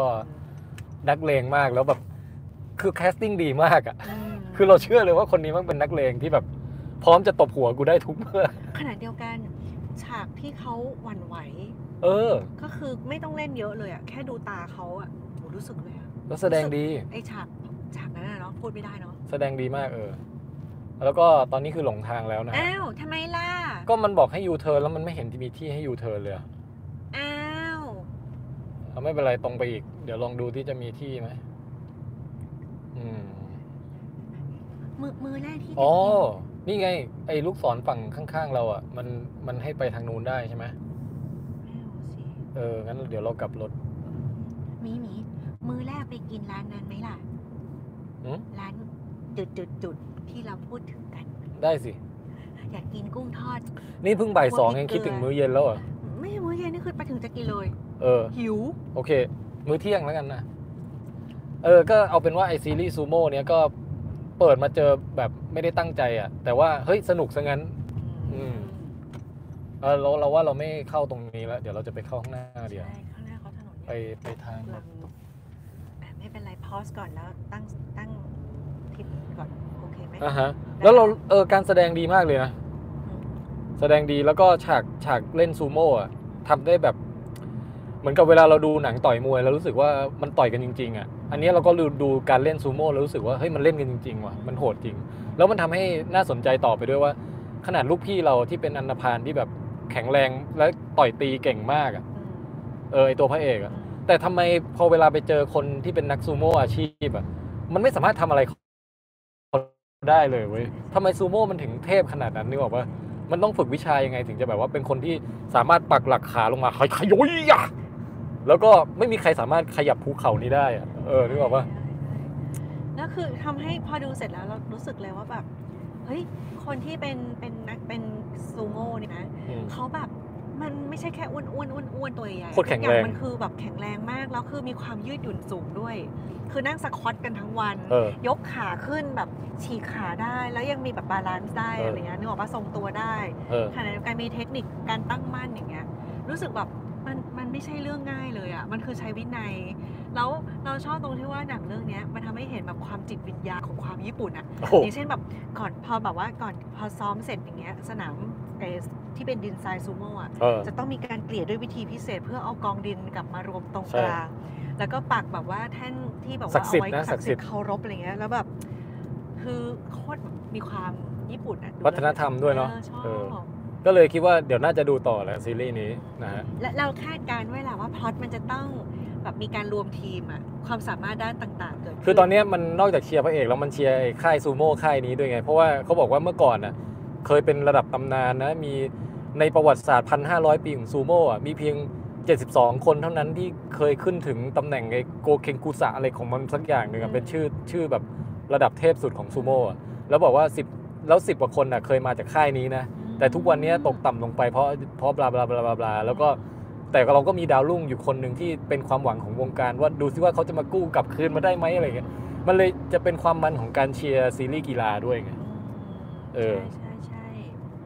แล้วเราก็เชียร์เจ้าแว่นผอมด้วยนะโอ้คือคือใครเอ่ยอะไรเงี้ย คือในทั้งวงคือทุกคนซูโม่แบบหมดเลยล่างเงี้ย ก็มีเจ้าผอมคนหนึ่งเงี้ย แล้วก็เดินมาแล้วก็แบบพุงแบบน้อยๆแบบน้อยมากแล้วก็พยายามแล้วก็แบบอืมดูกระจกทุกวันเลยเออกักกักกักแล้วก็แบบดูแบบอืมตั้งใจมากเลยนะแล้วแบบหลงไหลจริงจังเงี้ยอืมเออก็เลยแบบยิ่งเป็นกำลังใจให้ yes ก็แต่ซึ่งตอนหนึ่งยานนะใช่ตอนประมาณชั่วโมงหนึ่งอะตอนแรกนึกว่าเป็นหนังเลยอะเออแล้วมีทั้งหมดกี่ตอนมีคนถามมาน่าจะสิบมั้งแต่ว่าคือประเด็นคือเรายังไม่รู้เลยมันชื่อซีรีส์อะไรเนี่ย เราเห็นแต่ซูโม่อย่างเดียว ถ้าเปิดดูตอนนี้ก็เอเออไลมันฟ์เราจะหายเอาไปเอาเป็นว่าคุณไม่พลาดแน่นอน ถ้าคุณเข้า Netflix แล้วหาเรื่องที่เกี่ยวกับซูโม่นะหรือถ้าเกิดใครรู้ช่วยพิมพ์ในคอมเมนต์ไว้ก็ได้ค่ะ จะได้ให้เพื่อนๆดูปรากฏชื่อมันไม่เกี่ยวอะไรกับซูโม่เลยว่าชื่อแบบเออ nice flower อะไรอย่างเงี้ยไม่ใช่ไม่ไม่ใช่ใช่ไม่ใช่ไม่ใช่ไม่ใช่แน่นอนอ่า เออโอเคอะแล้วก็สุดท้ายของการรีวิววันนี้ก็คือแค่จะบอกว่าเอ่อสัปดาห์ที่ผ่านมาเป็นสัปดาห์ของการอวสานของซีรีส์ที่แบบสุดยอดพีค2ซีรีส์อือหือก็คือ Succession กับอ๋อบารีทาง HBO ทั้งคู่เลยนะฮะซึ่ง Barry เนี่ย เรากับอาบันนะดูด้วยกันมาตลอดตั้งแต่ season หนึ่งส่วน Succession เนี่ย เราดูอยู่คนเดียวเออแล้วก็ฟินอยู่คนเดียว ก็จะอาบันจะให้เราพูดถึงอันไหนก่อนอะเอ่อ succession นี่มีใครใน Long Take ดูด้วยปะไม่มีใครดูมาถึงที่เราดูอะเพราะว่าอย่างคุณแจ็คก็ค้างอยู่ season สองอะไรอย่างเงี้ยแล้วมีทั้งหมดกี่ season สี่ถ้าอย่างนั้นเอ่อแต่เราแต่เราเราไม่ spoil นะ เราแค่จะบอกว่าแบร์รี่นี่คือในลองเทคมีใครดูบ้าง มีคุณติ๊บดู อ๋อโอเคเออ ถ้าถ้าอย่างนั้นเอ่อเอาเป็น แต่เราจะไม่สปอยทั้งสองเรื่องนะ แค่แค่พูดความประทับใจว่ามันจบดีจบไม่ดีเฉยถ้ แล้ว succession เนี่ยเอาอย่างย่อ เพราะว่ามันมีความเป็นไปได้อยู่ที่ว่าจะสามารถรีวิวร่วมกับเพื่อนๆได้ปะ แล้วจริงๆเราก็จะย่อทั้งสองอย่างแหละเพราะว่างั้นเราจัดไปเราไม่อยากเฉลยอะไรทั้งสิ้นไง ได้งั้นเราจะแค่บอกอารมณ์เฉยงั้นเอาอุ้ยพี่หมีนี่ไง Kamen Rider เนี่ยขี่มอไซค์พุ่งไปข้างหน้าแล้วเนี่ยๆเออมีไอ้มดแดงขับผ่านไปนะอ่าอ่าถ้างั้นเอาเอา Barry ก่อนก็ได้ Barry เนี่ยเอ่อตอน คุณกูบลินมาแก้ให้บอกว่าเรื่องซูโม่นั้นแปดตอนจบครับ อ๋อแปดตอน โอเค แล้วมันชื่ออะไรฮะ คุณกูเบลิน มันชื่อซีรีส์ซูโม่หรือว่าไม่ใช่ชื่ออะไรไม่วะใช่เป็นชื่อสักอันหนึ่งอะเพชฌฆาตความเครียด เดี๋ยวเขาตอบกลับมาอะเราเออ Barry เนี่ย เราอะชอบเราชอบ Barry เพราะว่าเราเป็นแฟนคลับคุณบิลเฮเดอร์อ่าฮะนักแสดงนำอืมที่แบบเป็นคนเขียนด้วย เออ Sanctuary จ้า สังเวียนศักดิ์สิทธิ์ อ๋อ Sanctuary เออ สังเวียนศักดิ์สิทธิ์โอเคโอเคโอเคขอบคุณครับ Sanctuary ทาง Netflix นะฮะ ซีรีส์ซูโม่อะอะมาที่ Barry Barry ทาง HBO เอ่อคือเราชอบมาตั้งแต่season แรกๆแล้วแหละ แต่เรารู้สึกว่า season 4เนี้ยมันมีความไม่ธรรมดากว่า season ที่ผ่านมาใช้ได้เลยว่ะคือมันรู้สึกว่าคุณบิลเฮเดอร์เขาได้ปลดล็อกบางอย่างว่าเขาจะไปให้สุดอะคือคือเขาเขาเขารู้สึกว่าเขาไม่เกรงใจคนดูอะไรแล้วอะแต่เขาจะสร้างผลงาน art ของเขาอะนึกออกปะเออ มันมันแต่จริง ๆ เราชอบตรงที่ว่าอย่าง คนที่แบบว่าเป็นนักแสดงตลกอะอันนี้พี่ถูกทางใช่ไหมเออไม่ถูก ตอนนี้คือเราถูกบังคับเลี้ยวขวานะฮะ ให้ยูเทิร์นไปไหนไม่รู้นะฮะ แต่ไม่เป็นไรเดี๋ยวค่อยอ้อมกลับมาได้ก็คือ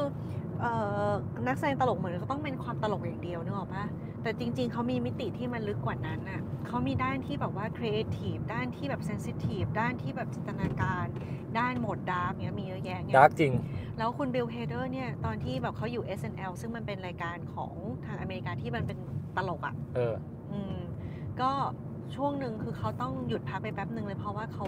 มีปัญหาทางสุขภาพจิตจากความกังวลต่าง ๆ เนี้ยอืมอืม แต่ขณะเดียวกันก็คือดูเหมือนเป็นคนตลกเป็นอะไรอย่างเงี้ยแต่คือเนี่ยก็คือมาทำหนังที่จริง ๆ มันไม่ได้เป็นเรื่องแบบเน้นความตลกเลยอะ่ะมันมีมันมีความแบบมุกต่างๆ นะเออแต่คือเรื่องไอ้แบรี่เนี่ยมันไม่ใช่มันไม่ใช่หนังตลกแบบเป็นหลักอะนึกออกปะเออแล้วแบบซีซั่นหลังๆ เนี่ยมันพัฒนาการวิวัฒนาการไปเรื่อยๆจนกระทั่งมันอย่างที่หมีบอกว่า มันไปสู่ห้าคมวามรถบรรดาร์กทุกหกล้อกลับรถแล้วเรากลับได้งั้นหมีโฟกัสกันอืมงั้นเดี๋ยวหนูพูดไปกันก็ได้อืมก็เลยแบบว่า กลายเป็นหนังที่เหมือนกับทั้งแอคชั่นขณะเดียวกันมันมีการเสียดสี ล้อเลียนเยอะพอสมควรใช่ป่ะแล้วก็มีคล้อวามเลียนตลกวัฒนธรรมฮอลลีวูดและอเมริกา ใช่ใช่แล้วก็ล้อแดเลีกยนดันแดกดันริพับลิกันอะไรอย่างเงี้ยเออเออนั่นแหละอะงั้นมีตั้งที่ถูกไหมครับ ไม่ถูกอะตอนนี้คือแมปมันห้ามงงมาห้ากมเลเลี้ยยวซ้ายถ้าเลี้ยวซ้ายบอกกลับกรุงเทพด้วยล่ะ แล้วเราจะเลี้ยวขวาได้เหรอ เดี๋ยวจะ back and forth achieving nothing ของจริงอ๋อเพชรบุรีก็คือเลี้ยวซ้ายได้เหมือนกันแล้วเดี๋ยวคงมีจุดให้ลุ้นกันนะคะว่าจะ back and forth คือตอนนี้กลับมันไปต้องบังคับเลี้ยวซ้ายก่อนไงกรุงเทพไหม back and forth Achieving achieving nothing nothing ก็คือเราขับรถมาถึงอีกนิดเดียวจะถึงแล้ว แล้วก็ยูเทิร์นกลับกรุงเทพแล้วก็ได้รายการหนึ่งตอนพอดี แล้วก็กลับไปนอนที่บ้าน คุณกูลินถามว่าจะไปไหนครับ เฮ้ย จริง ๆ ตะกี้เราเลี้ยวขวาได้อะบันโอ้โห my god ยูเทิร์นไกลมาก อืมเอดีอ ก็จะได้เล่ารายการได้จบไงไม่ไม่กำลังคิดจะหาวิธีโกงด้วยการยูเทิร์นแถวนี้ อ๋ออย่าห้ามโกงแบบอันตรายนะ ต้องทำถูกกฎจราจรเออห้ามตุ๊กตาโงปราณี เออ หรือว่าซื้อพญานาคไว้เนี่ยเต็มเลยเนี่ยสุดเขตทางหลวง เออ เฮ้ยอะบันดูกระต่ายดิฮะ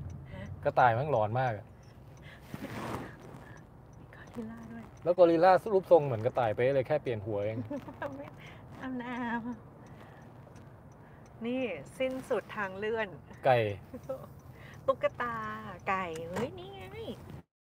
เราว่าจริงๆ คือฟ้าอาจจะให้เรามาซื้อไก่กลับบ้านไปฝากแม่ก็ได้ป่าวะเนี่ย เรากลับแล้ว ถูกใช่ปะโอเคครับแอบ ขับขี่อย่างปลอดภัยนะคะทุกคน ครับอันนี้เอาให้ถูกก่อนได้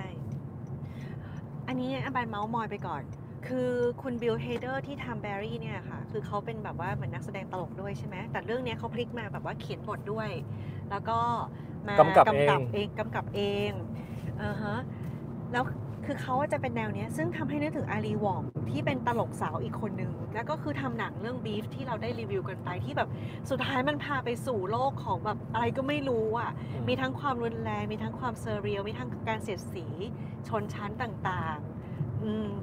แล้วในชีวิตจริงก็คือคุณอารีหว่องและคุณบิลเฮเดอร์ตอนนี้กำลังเดทกันอยู่เอาจริงเหรอโอ้แล้วเราเราว่าก็ควรจะทำซีรีส์ร่วมกันแล้วแหละคือไอดอลของเราทั้งสองคนนั้น แล้วทำแบบหนังออกมาเนี่ยแนวเดียวกันเลยเออพี่หมีอ่าเนี่ยเราก็จะยูเทิร์นกลับเข้าสู่ทางหลักนะคุณครับคุณอารีหว่องหนังเรื่อง Beef ก็ประมาณนี้ คุณบิลเฮเดอร์ในเรื่อง Barry ก็ประมาณนี้ ทุกคนก็เลยไปดูกันได้นะคะแอบกลับมาที่รีวิวเดี๋ยวเราพี่หมีเดียวให้ถูกต้องแล้วเดี๋ยวเราก็ต้องไปยูเทิร์นกลับมาอีกรอบ อืมไม่เป็นไร เอาให้ปลอดภัย ค่อยขอเดทแอร์แป๊บหนึ่งได้ป่ะ ๆ ได้เลยได้เลยทุกคนโฟกัสหน่อยอ๋อโอเค เดี๋ยวมันจะมียูเทิร์นข้างหน้า ค่ะคนที่เพิ่งมาค่ะก็คือพี่แทนจะขับรถไปดูเขาเรียกว่าพื้นที่วิจัยเกี่ยวกับปูกล้ามดาบ อืมปูกล้ามดาบ ว่าคล้ายๆกับพี่หิ่งห้อยอะค่ะที่มันจะมีกับการกระพริบแสงพร้อมกันแต่ปูเนี่ยมันเลจะยโบกจุดกยูล้ามเทิร์นแล้วโอเค back and forth achieving nothing โอเค เราต้องไปทำแบบเดิมซ้ำอีกรอบหนึ่งไอ้ตรงสิ้นสุดทางเลื่อนน่ะเหรอใช่ ตรงไก่น่ะเหรอ เออ นี่พูดจริงใช่ไหมใช่ใช่ใช่ใช่เนี่ยเราวนวนแบบเดิมอีกรอบหนึ่งอ่าสำหรับใครนะคะที่ตอนนี้แบบมาด้วยกันก็ถือว่าได้เที่ยวทิปเนาะ เที่ยวทิปเราจะวนแบบนี้นะฮะอ๋ออ๋อ เรายังไม่ไปเจอไก่แป๊บหนึงนะจ๊ะมันฟรีซอยู่ คนดูสิบเก้าคน มาแล้ว มาแล้ว กลับมาแล้ว อะค่ะเราว่าอันนี้คือเข้าเข้าเรื่องเลยกันก่อนที่ได้มือถือมันจะเลี่ยงไปกว่านี้เนาะครับ ก็คือ บารี่อะ เราว่าจบได้อย่างแป๊บหนึงนะ คุณเลี้ยวเนี่ยรอบเนี้ยเอาเอาให้ถูกก่อนนะเออเออเออ คือพอเลี้ยวซ้ายปุ๊บมันต้องชิดขวาทันทีไงก็เลยต้องเดี๋ยวต้องดูจังหวะรถโล่งๆกัน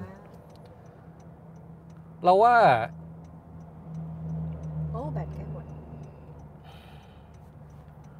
เราว่าบารี่ซีซั่นเนี้ยอาบันโอเคไหมโอเคโอเค แล้วไม่คือจะถ่ายถนนไว้เหรอ ใช่เกิดคนดูจะได้อืมได้เห็นอย่างอื่นนอกจากหน้าพวกเราบ้างโอ เคเราว่าเป็นจบแบบแนวอาร์ตว่ะอืมนะอืมคือเราว่ามันก็ถามว่าสมกับเป็นตอนอวสานไหม มันก็ก็สมนะอืมคือทุกตัวละครเนี่ยได้ได้ได้รับจุดจบบางอย่างที่เอ่อที่ที่เดาเดาไม่ได้ด้วย คือลุ้นมาก แต่ขณะเดียวกันก็คือพอมันเกิดขึ้น พอพอมันจบแล้วอะ่ะ เราก็จะรู้สึกว่า เออ ก็จบแบบนี้ก็เป็นเป็นสิ่งที่ถูกต้องและสมควร แต่ขณะเดียวกันก็ช่างเศร้าและช่างเอ่อช่างอะไรอะ่ะโศกนาฏกรรมอะอืมเออ มีความเป็น tragedy ความเป็นอะไรอย่างเงี้ยอืมอืมขณะเดียวกันก็แบบว่ายังสอดแทรกความหักดิบหักมุม ความเอ่อความฮาแบบไม่มีปีมีขุยอะไร ทั้งหลายเข้ามาอืมอืมก็รสชาติยังคงความเป็นแบรี่อยู่ อย่างสมบูรณ์แล้วว่าอืมเพียงแต่ถามว่ามันอินในอารมณ์ คือคือคือตอนที่ดูมาตั้งแต่ EP หนึ่งจนถึง EP สุดท้ายอะมันบิวมามันแบบมันลุ้นมาตลอดเลยไงอันนี้ให้ดูอย่างนี้เลยแต่พอมันจบจริง ๆ แล้วอะ เรารู้สึกว่าไอตอนจบอะมันอารมณ์มันไม่พีคเท่ากับตอนที่มันบิวมาอืมเออ ประมาณนั้นอะอาบันว่าไง เดี๋ยวจะวิเคราะห์มากแต่เดี๋ยวให้หนีเลี้ยวกัน คือเราอีกนานเลยเราจะรอให้รถโล่งๆเลย เพราะว่าเราจะชิดขวาเลยไงอ๋อเข้าใจของเราก็คือรู้สึกเอิ่มเรามองในแง่จิตวิทยาอีกแล้วอะอืม เออแล้วก็มองในเรื่องของความสัมพันธ์ มองในเรื่องของเขาเรียกว่าโครงสร้างสังคมและสุขภาพจิตอะแล้วก็ครอบครัวอย่างเงี้ยเราจะมองเป็น dynamic ของแบบ family อะอ๋อเออ อืมอย่างเช่นว่า อันนี้คือก็ spoil ได้เลยใช่ไหม ไม่ได้ไม่ได้ห้าม spoil ด้วยอ๋อมันพูดเนี่ยพูดไม่ได้อะ มันก็ต้องอธิบายว่าทำไมถึงวิเคราะห์แบบนี้ เอาเอาแค่ได้อย่างนั้นแล้วกัน ก็คือเอาแง่ที่ว่าเราชอบตรงที่ว่าซีรีส์เนี้ยมันเริ่มมาจากตอนแรกอะจำได้ season แรกๆพวกเราหัวเราะเบากันสเยมอะองนะหัวเราะหัวเราะซีรีส์เบาสมองหัวเราะกันแบบหัวเราะฉากฮากันเยอะมากมันตลกมากอะเหมือนกับเป็นความซวยเป็นความแปลกประหลาด ก็เลยชอบ พอมันไต่ season มาเรื่อยๆเนี่ยมันเข้าสู่ความ dark เข้ามาสู่แบบทางด้านจิตใจอะแล้วเรารู้สึกว่ามันทำให้เราเห็นภาพเหมือนกันว่า ในชีวิตของเราเนี่ยที่เราแบบเดินเดินไปเรารู้จักใครอาจจะอย่างผิวเผินน่ะเราแค่อาจจะมองเขาว่าไอ้คนนี้ท่าทีแปลกๆ หรือคนนี้ดูมีปัญหาชีวิต หรือคนนี้แบบน่านับถือจัง หรือคนนี้เป็นคนล่าเริงอะไรอย่างเงี้ยแต่จริง ๆ ภายใต้นะพอขุดเข้าไปเหมือนที่หนังเรื่องนี้ได้ใช้เวลาทำความรู้จักแล้วกระท้อเปลือกของตัวละครออกไปทีละนิดอะมันได้เห็น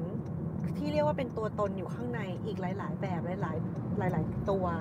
มีทั้งตัวที่สลับกันทำงานโผล่ออกมาลักษณะพฤติกรรมความคิดอย่างเงี้ยนึกออกปะที่มันสลับไปมาแล้วแต่เลยแบบช่วงรักครอบครัวก็จะออกมาอย่างนี้ แต่มันก็ยังจะถูกกำกับนิยามด้วยสภาพทางจิตใจแบบนี้อะไรเงี้ยอันนี้คือพูดพอไม่ได้ยกตัวอย่างมาเลยฟัง abstract นิดนึงแล้วมันก็ไต่มาเรื่อยๆ ถึงแบบว่าเหมือนกับเข้าไปอยู่ในจิตใจของคนที่มันไม่ได้มีความมั่นคงอะมันเหมือนมีพายุโหมอยู่ เสมือนฉากที่มันมีการนัวแบบ อะไรแอคชั่นกันแบบตุมตามตุมตามแบบทั้งหมดเละเทะไปหมดอย่างเงี้ยอืมคล้ายๆกับในเรื่องบีฟอะที่แบบว่ามันควบคุมไม่ได้แล้วอะสถานการณ์ต่าง ๆ และสิ่งที่เกิดขึ้นมันควบคุมไม่ได้เออมันแบบเป็นอะไรเราก็ไม่รู้ ซึ่งมันสะท้อนถึงสภาพของจิตใจของหลาย ๆ คนที่ความกลัวว่าเราควบคุมบางสิ่งไม่ได้ในชีวิตอะเออแล้วแบบ Abstract มันมากมันเป็นสิ่งที่น่ากลัวมาก คือชีวิตเราอาจจะตัดสินใจทำแบบนี้ แต่มันพาเราเข้าไปสู่ เอ่อเหตุการณ์ที่มีความรุนแรงเร้ารัวจากทุกด้าน แล้วเราต้องตัดสินใจยังไง การตัดสินใจหนึ่งทางพาเราไปอีกสู่ ทางอันหนึงที่ออกมาแล้วการสูญเสียการที่เรารู้สึกแบบมึนงงตัวชาว่า นี่คือเรื่องจริงเหรอ แล้วเราจะทำยังไงจากนี้ต่อไปดีอย่างเงี้ยนึกออกปะอันนี้มันพูดถึงตัวละครไหนอะเราพูดถึงเอ่อในฉากตอนสุดท้ายของแบร์รี่ และในบีฟ ตอนที่เป็นเป็นไปแล้วโอเค ที่แบบว่าตัวละครน่ะแค่มีความเห็นแก่ตัว หรือว่ามีการตัดสินใจเลือกบางอย่างอะแต่เขาไม่ได้จินตนาการเลยว่าสิ่งที่เขาเลือกเมคตัดสินใจช้อยส์ในวันเนี้ยในการกระทำในการที่จะเป็นคนทำแบบไหนอย่างเงี้ยนึกออกปะเอาเปรียบคนอื่นเอาเปรียบตัวเองทำเพื่อลูกทำเพื่อเมียทำเพื่อสามี หรือทำเพื่อชื่อเสียงตัวเอง หรือฉันจะเลือกยังไงดี คือช่วงแวบของการของการชั่ววูบตัดสินใจไปนั้นน่ะ มันพาเขาไปสู่ฉากที่แบบควบคุมอะไรไม่ได้เลย ทุกคนยิงระเบิดกันใส่กัน เขาต้องคลานหนีออกมาทุกอย่างคือชีวิตมันเปลี่ยนไปถาวรแบบชั่วนิรันดร์อะเออ เออ มันควบคุมไม่ได้อีกแล้วอะอ๋อสิ่งที่เขาตัดสินใจคือควบคุมได้แค่ว่าช้อยส์ตอนแรกยังไงแต่สุดท้ายมันนำไปสู่อะไรเนี่ย มันแอบสแตรกมากโอเคเออแต่ว่ามันมันเหมือนกับว่ามันจะมีการที่เหมือนเหมือนแรนดอมอะแต่มันไม่แรนดอมไง โจทย์ที่เขาได้แบบว่าเลือกกดเข้าไปเพื่อกดเข้าไปในการตัดสินใจแต่ละครั้งอะมันมีปัจจัยมันมีตัวเลือกมันมีคำอธิบายอยู่ แล้วทั้งหมดเนี้ยมันเลยแบบว่าก่อเป็นสูตรออกมาที่พาไปสู่ไหนวะสถานการณ์ต่าง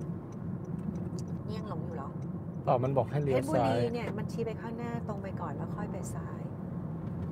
โอเคอืมเพราะฉะนั้นมันไม่ใช่ว่าชีวิตเราไร้การควบคุมโดยสิ้นเชิงแต่ว่ามันจะมีสิ่งที่เราตัดสินใจควบคุม กดคีย์อินเข้าไปอินพุตได้อะแต่พอมันเอาพุตมายังไงอะเราจะไม่สามารถคาดหวังให้เอาพุตออกมาได้ร้อยเปอร์เซ็นตามอินพุตของเรา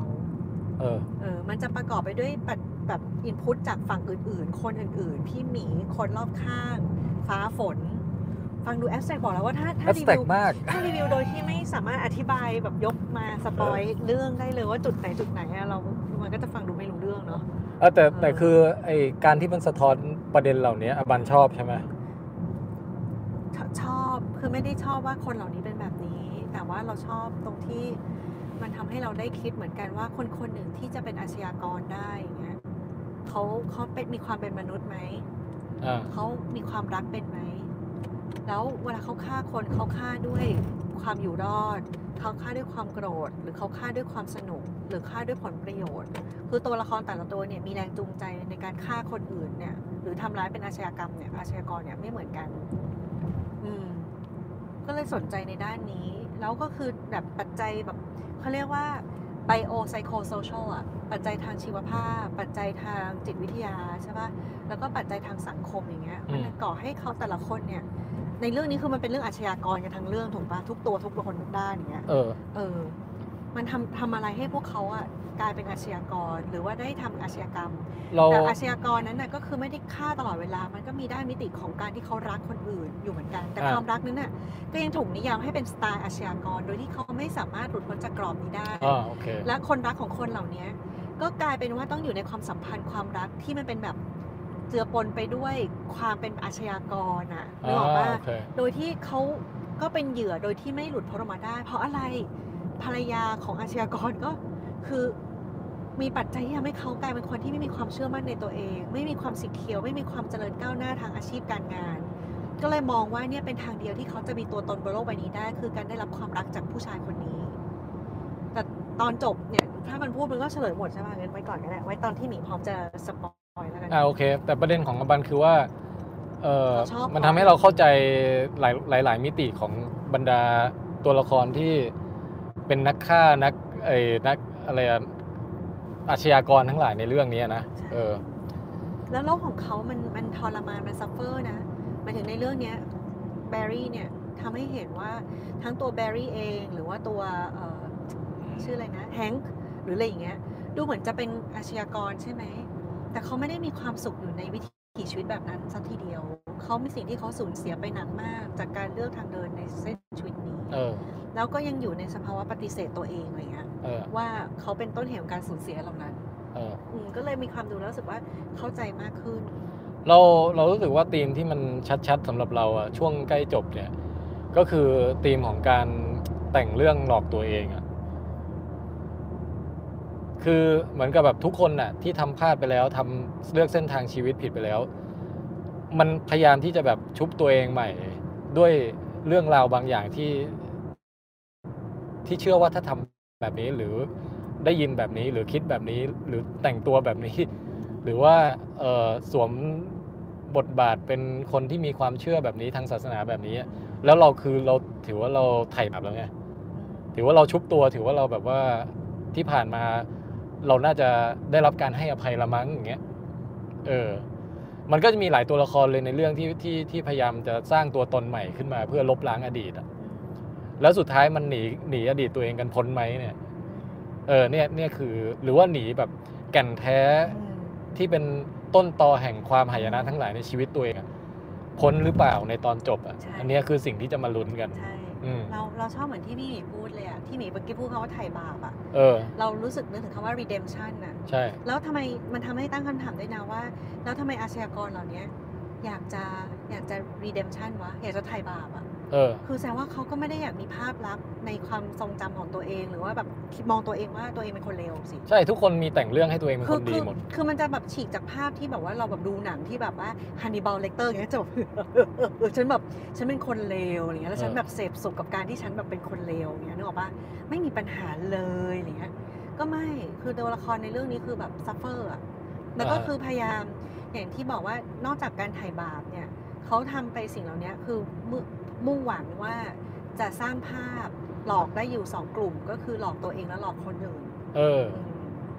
คือหลอกคนอื่นเนี่ยเราเข้าใจได้เนาะหลายคนก็เป็นหรือคนอาชีพอะไรเงี้ยก็อาจจะหลอกคนอื่นเพราะว่านั่นคือเป็นวิธีเดียวที่ทำให้เขายังสามารถทำเรื่องเหล่านี้ต่อไปได้เอาเปรียบคนอื่นต่อไปได้ ถูกปะถ้าถ้าคนรอบข้างสังคมไหวตัวทันหมดว่าคนนี้มันแบบ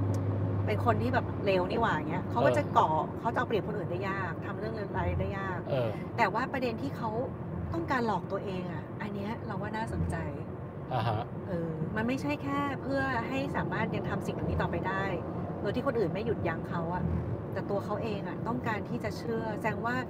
ลึกๆเขาต้องมีมโนธรรมแล้วรู้ดีเว้ยว่าอะไรคือผิดชอบชั่วดี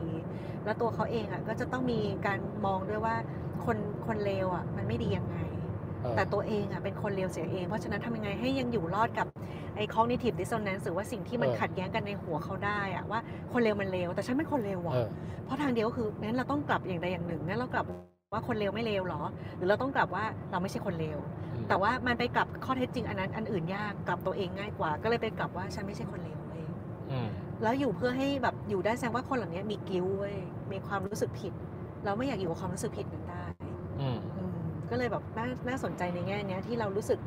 ทุกคนในเรื่องเลยอะเป็นแบบที่หมีพูดเลยอะอืมอืมอืมแล้วก็ธีมซีเรียสขนาดเนี้ยแม่งชอบตัดสลับกับมุกมุกปัญญาอ่อนอะเฮ้ยอย่าใช้คำนี้ มุกเบลอมุกมุกเบอร์ทั้งหลายอะอย่างไอไอตอนกล่องพัสดุอืมเออพูดแค่เนี้ยนะอ๋ออ๋ออ๋อคือหามากแต่ฉากยิงจรวดก็เบลอมากใช่เออ แล้วในขณะเดียวกันฉากที่ dark ก็โคตร dark เลยว่ะไอการก่อตั้งบริษัททรายของมันเนี่ยอ่าอ่าอ่านะ ใช่ก็เลยรู้สึกว่าซีซั่นเนี้ยมันมีอะไรพีคๆเยอะมีเออหรือว่าการแบบอยู่ดีช่วงเวลาผ่านไปนานมากอะไรเงี้ยเขาเรียกว่า flash forward ใช่ไหมอืมโอ้โห มันเป็นการตัดสินใจที่กล้ามาก มึง time hop อะไรเงี้ยเนอะเออนี่ทำจำนี่คือ เออนี่เรากำลังดู House of the Dragon หรือว่า เรากำลังดูแบรี่ใช่ใช่ใช่ อะไรอย่างเงี้ยมันก็กล้าเนาะกล้าเนาะรู้สึกว่าเป็นซีรีส์ที่ไม่ยั้งมือเออแล้วก็จบได้คือซีซั่นสี่เนี่ยรู้สึกว่าเป็นอะไรที่แบบจัดเต็มจริง ๆ กับกับความความแบบว่าเออไม่เกรงใจใครอะว่าว่าเขาจะทำซีรีส์ที่มันหักอารมณ์ได้ขนาดเนี้ยเออแล้วเราว่าเป็นมาสเตอร์พี e นะอืมคือในแง่ของความ enjoyment เนี่ยมันก็จะหรือความรู้สึก จบแล้วรู้สึกว่าอิ่มเอมบริบูรณ์อย่างเงี้ยมันก็อาจจะแล้วแต่อาจจะต้องไปพิจารณาดูอีกที แต่ในแง่ของความเป็นเอ่อวิสัยทัศน์ของของคนคนหนึ่งที่จะที่จะทำซีรีส์เรื่องหนึ่งออกมาให้ได้แบบด้วยใส่รายละเอียดทางศิลปะที่ตัวเองตั้งใจเข้าไปให้มันเต็มที่ขนาดเนี้ยเราว่าอันเนี้ยมาสเตอร์พี e เลย เออ เราเราชอบเหมือนกันเลยของเรารู้สึกว่าตอนจบอะไม่แล้วใจเราสักเท่าไหร่อ่าฮะนิดนึง แต่ว่าถ้าโดยรวมเรารู้สึกว่าทั้งทั้งเราอาจจะมีเนี่ยมันทำให้เราเห็นว่าเราก็มีอคติที่มันแบบแทบจะไม่รู้ตัวตอนแรกคือเราคิดว่าอุ้ยมันดีเพราะว่ามันเหนือความคาดหมายที่คุณบิลเฮเดอร์ทำได้ขนาดนี้เนี่ยแสดงว่าเรามีอคติเองเหมือนกันตอนแรกนึกออกปะว่าว่าว่าในการกำกับหรือเขียนบทมามาก่อนไงอ่าฮะเออ แต่พอเห็นแล้วรู้สึกแบบ เนี่ยแหละ เราว่าเขาไปได้แบบอีกไกลเลยในแบบว่าอัพในในในแขนงด้านเนี้ย เออใช่อืมแล้วว่าเขาเผลอเขาจะกำกับหนังเก่งกว่าเล่นมากตลกอีกมั้งแต่เล่นตลกนี่ก็ฮาสุดยอดแล้วนะ เราเป็นแฟนคลับเขาเลยอะ แล้วเราเห็นเลยถึงความเซนซิทีฟข้างใน ซึ่งแบบดาราตลกหลายคนเป็นแบบนี้ไง เออเพราะจริง ๆ เขาตลกได้เพราะเขามีความเซนซิทีฟอะนึกออกเอปะอเออ แล้ว อะ แล้วเรา เราก็ชอบตอนจบด้วยที่แบบว่า เออ มันจบด้วยการเสียดสีเกี่ยวกับเรื่องสื่อเนาะอ๋อใช่ใช่ใช่เออแต่นี่ยังความเฉฮอลยลีไม่วูดได้นะเออใช่ ยังคงธีมเสียดสีฮอลลีวูดอยู่ใช่อืมนั่นแหละค่ะ ครับ ครับผมดิฉันการแบตจะรีหมดวิวแล้วครับแบบแอบสแตรกสำหรับตอนจบของแบร์รี่นะฮะอ่าตอนจบ Succession ก็สั้นๆเลยคือ หมันโคตร แล้วมันเป็นการจบแบบ เหมือน Game of Thrones จบอะคือ Game of Thrones มันจบห่วยใช่ไหมแต่ว่าเราเรากำลังเปรียบเทียบในแง่ว่าความ epic ของเรื่องเนี้ยมันมันพอๆกับ Game of Thrones เลยอะหรอ เพียงแต่มันเปลี่ยนแค่ setting การ การเชือดเฉือนกันด้วยด้วยดาบด้วยมังกรอะอ่าฮะเป็นเชือดเฉือนกันด้วย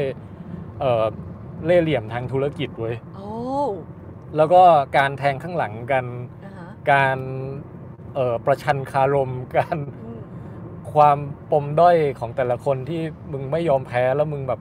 ขับเคี่ยวกันเพื่อชิงบัลลังก์กันอะอืมของพี่น้องในตระกูลเนี้ยอืมทักแกเรียน เออ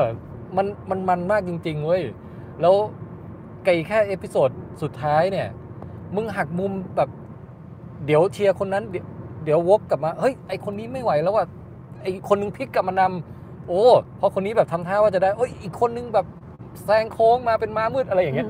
คือมันมันลุ้นว่าสุดท้ายใครมั่งจะได้นั่งไอรอนโทรนนึกออกปะอืม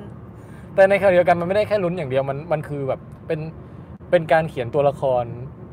ที่ดีมากๆ ว่าแต่ละคนมีปมยังไง แล้วแสดงออกปมด้อยของตัวเองนั้นออกมายังไงอะคือทุกคนมันเป็นพี่น้องกันที่เหมือนกับแบบว่าอยู่เติบโตมากับพ่อที่ไม่ยอมให้ความรักอะไรเลยอะอืมแต่ว่าเอ่อทุกคนก็แบบพยายามที่จะสร้างความประทับใจให้พ่อเห็นแล้วรักรักหนูหน่อยสิรักผมหน่อยสิโอ้ยด้วยแล้วแล้วสุดท้ายวัดกันความรักกันตรงไหนก็คือว่าพ่อจะมอบตำแหน่ง CEO ให้ใครนึกออกปะโอ้ย จริง ๆ พ่อนี่คือพ่อแม่รังแกฉันนี่นะเออ แล้วพ่อมันบุคลิกสไตล์แบบไทวินลานิสเตอร์เออะอแต่แต่แบบปากปากปากแจ๋วกว่าหน่อยเออแบบโหดโหดเหี้ยมเหี้ยมแล้วก็เออไม่สนคุณธรรมอะไรทั้งสิ้นอะไรอย่างเงี้ยเออโอ้ยเป็นตัวแทนพวกแบบว่าฉลาดในโลกธุรกิจสินะใช่ใช่ประมาณอย่างนั้นนะแล้วลูกแต่ละคนก็พยายามที่จะแบบไต่เต้าขึ้นมาเพื่อให้ทัดเทียมกับ รุ่นพ่ออะไรอย่างเงี้ยนึกออกปะแม้กระทั่งว่าต้องแข่งกันเองขัดขาเอกันอเอง ใช่ไหมใช่แข่งกันเอง ขัดขากันเอง บางทีก็ร่วมมือกัน แต่พอร่วมมือกันเสร็จถ้าเห็นช่องประตูที่แบบว่า กูสามารถเอาตรงจุดเนี้ยไป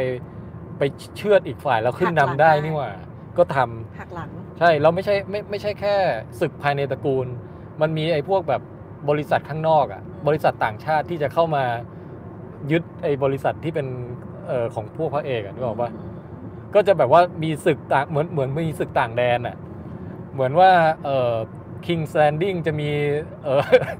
ใครบุกมาโจมตีอะไรอย่างเงี้ยนึกออกว่ามันดูมันมันอารมณ์เดียวกันแบบศึกนั้นในอะศึกนอก ใช่ศึกในศึกนอก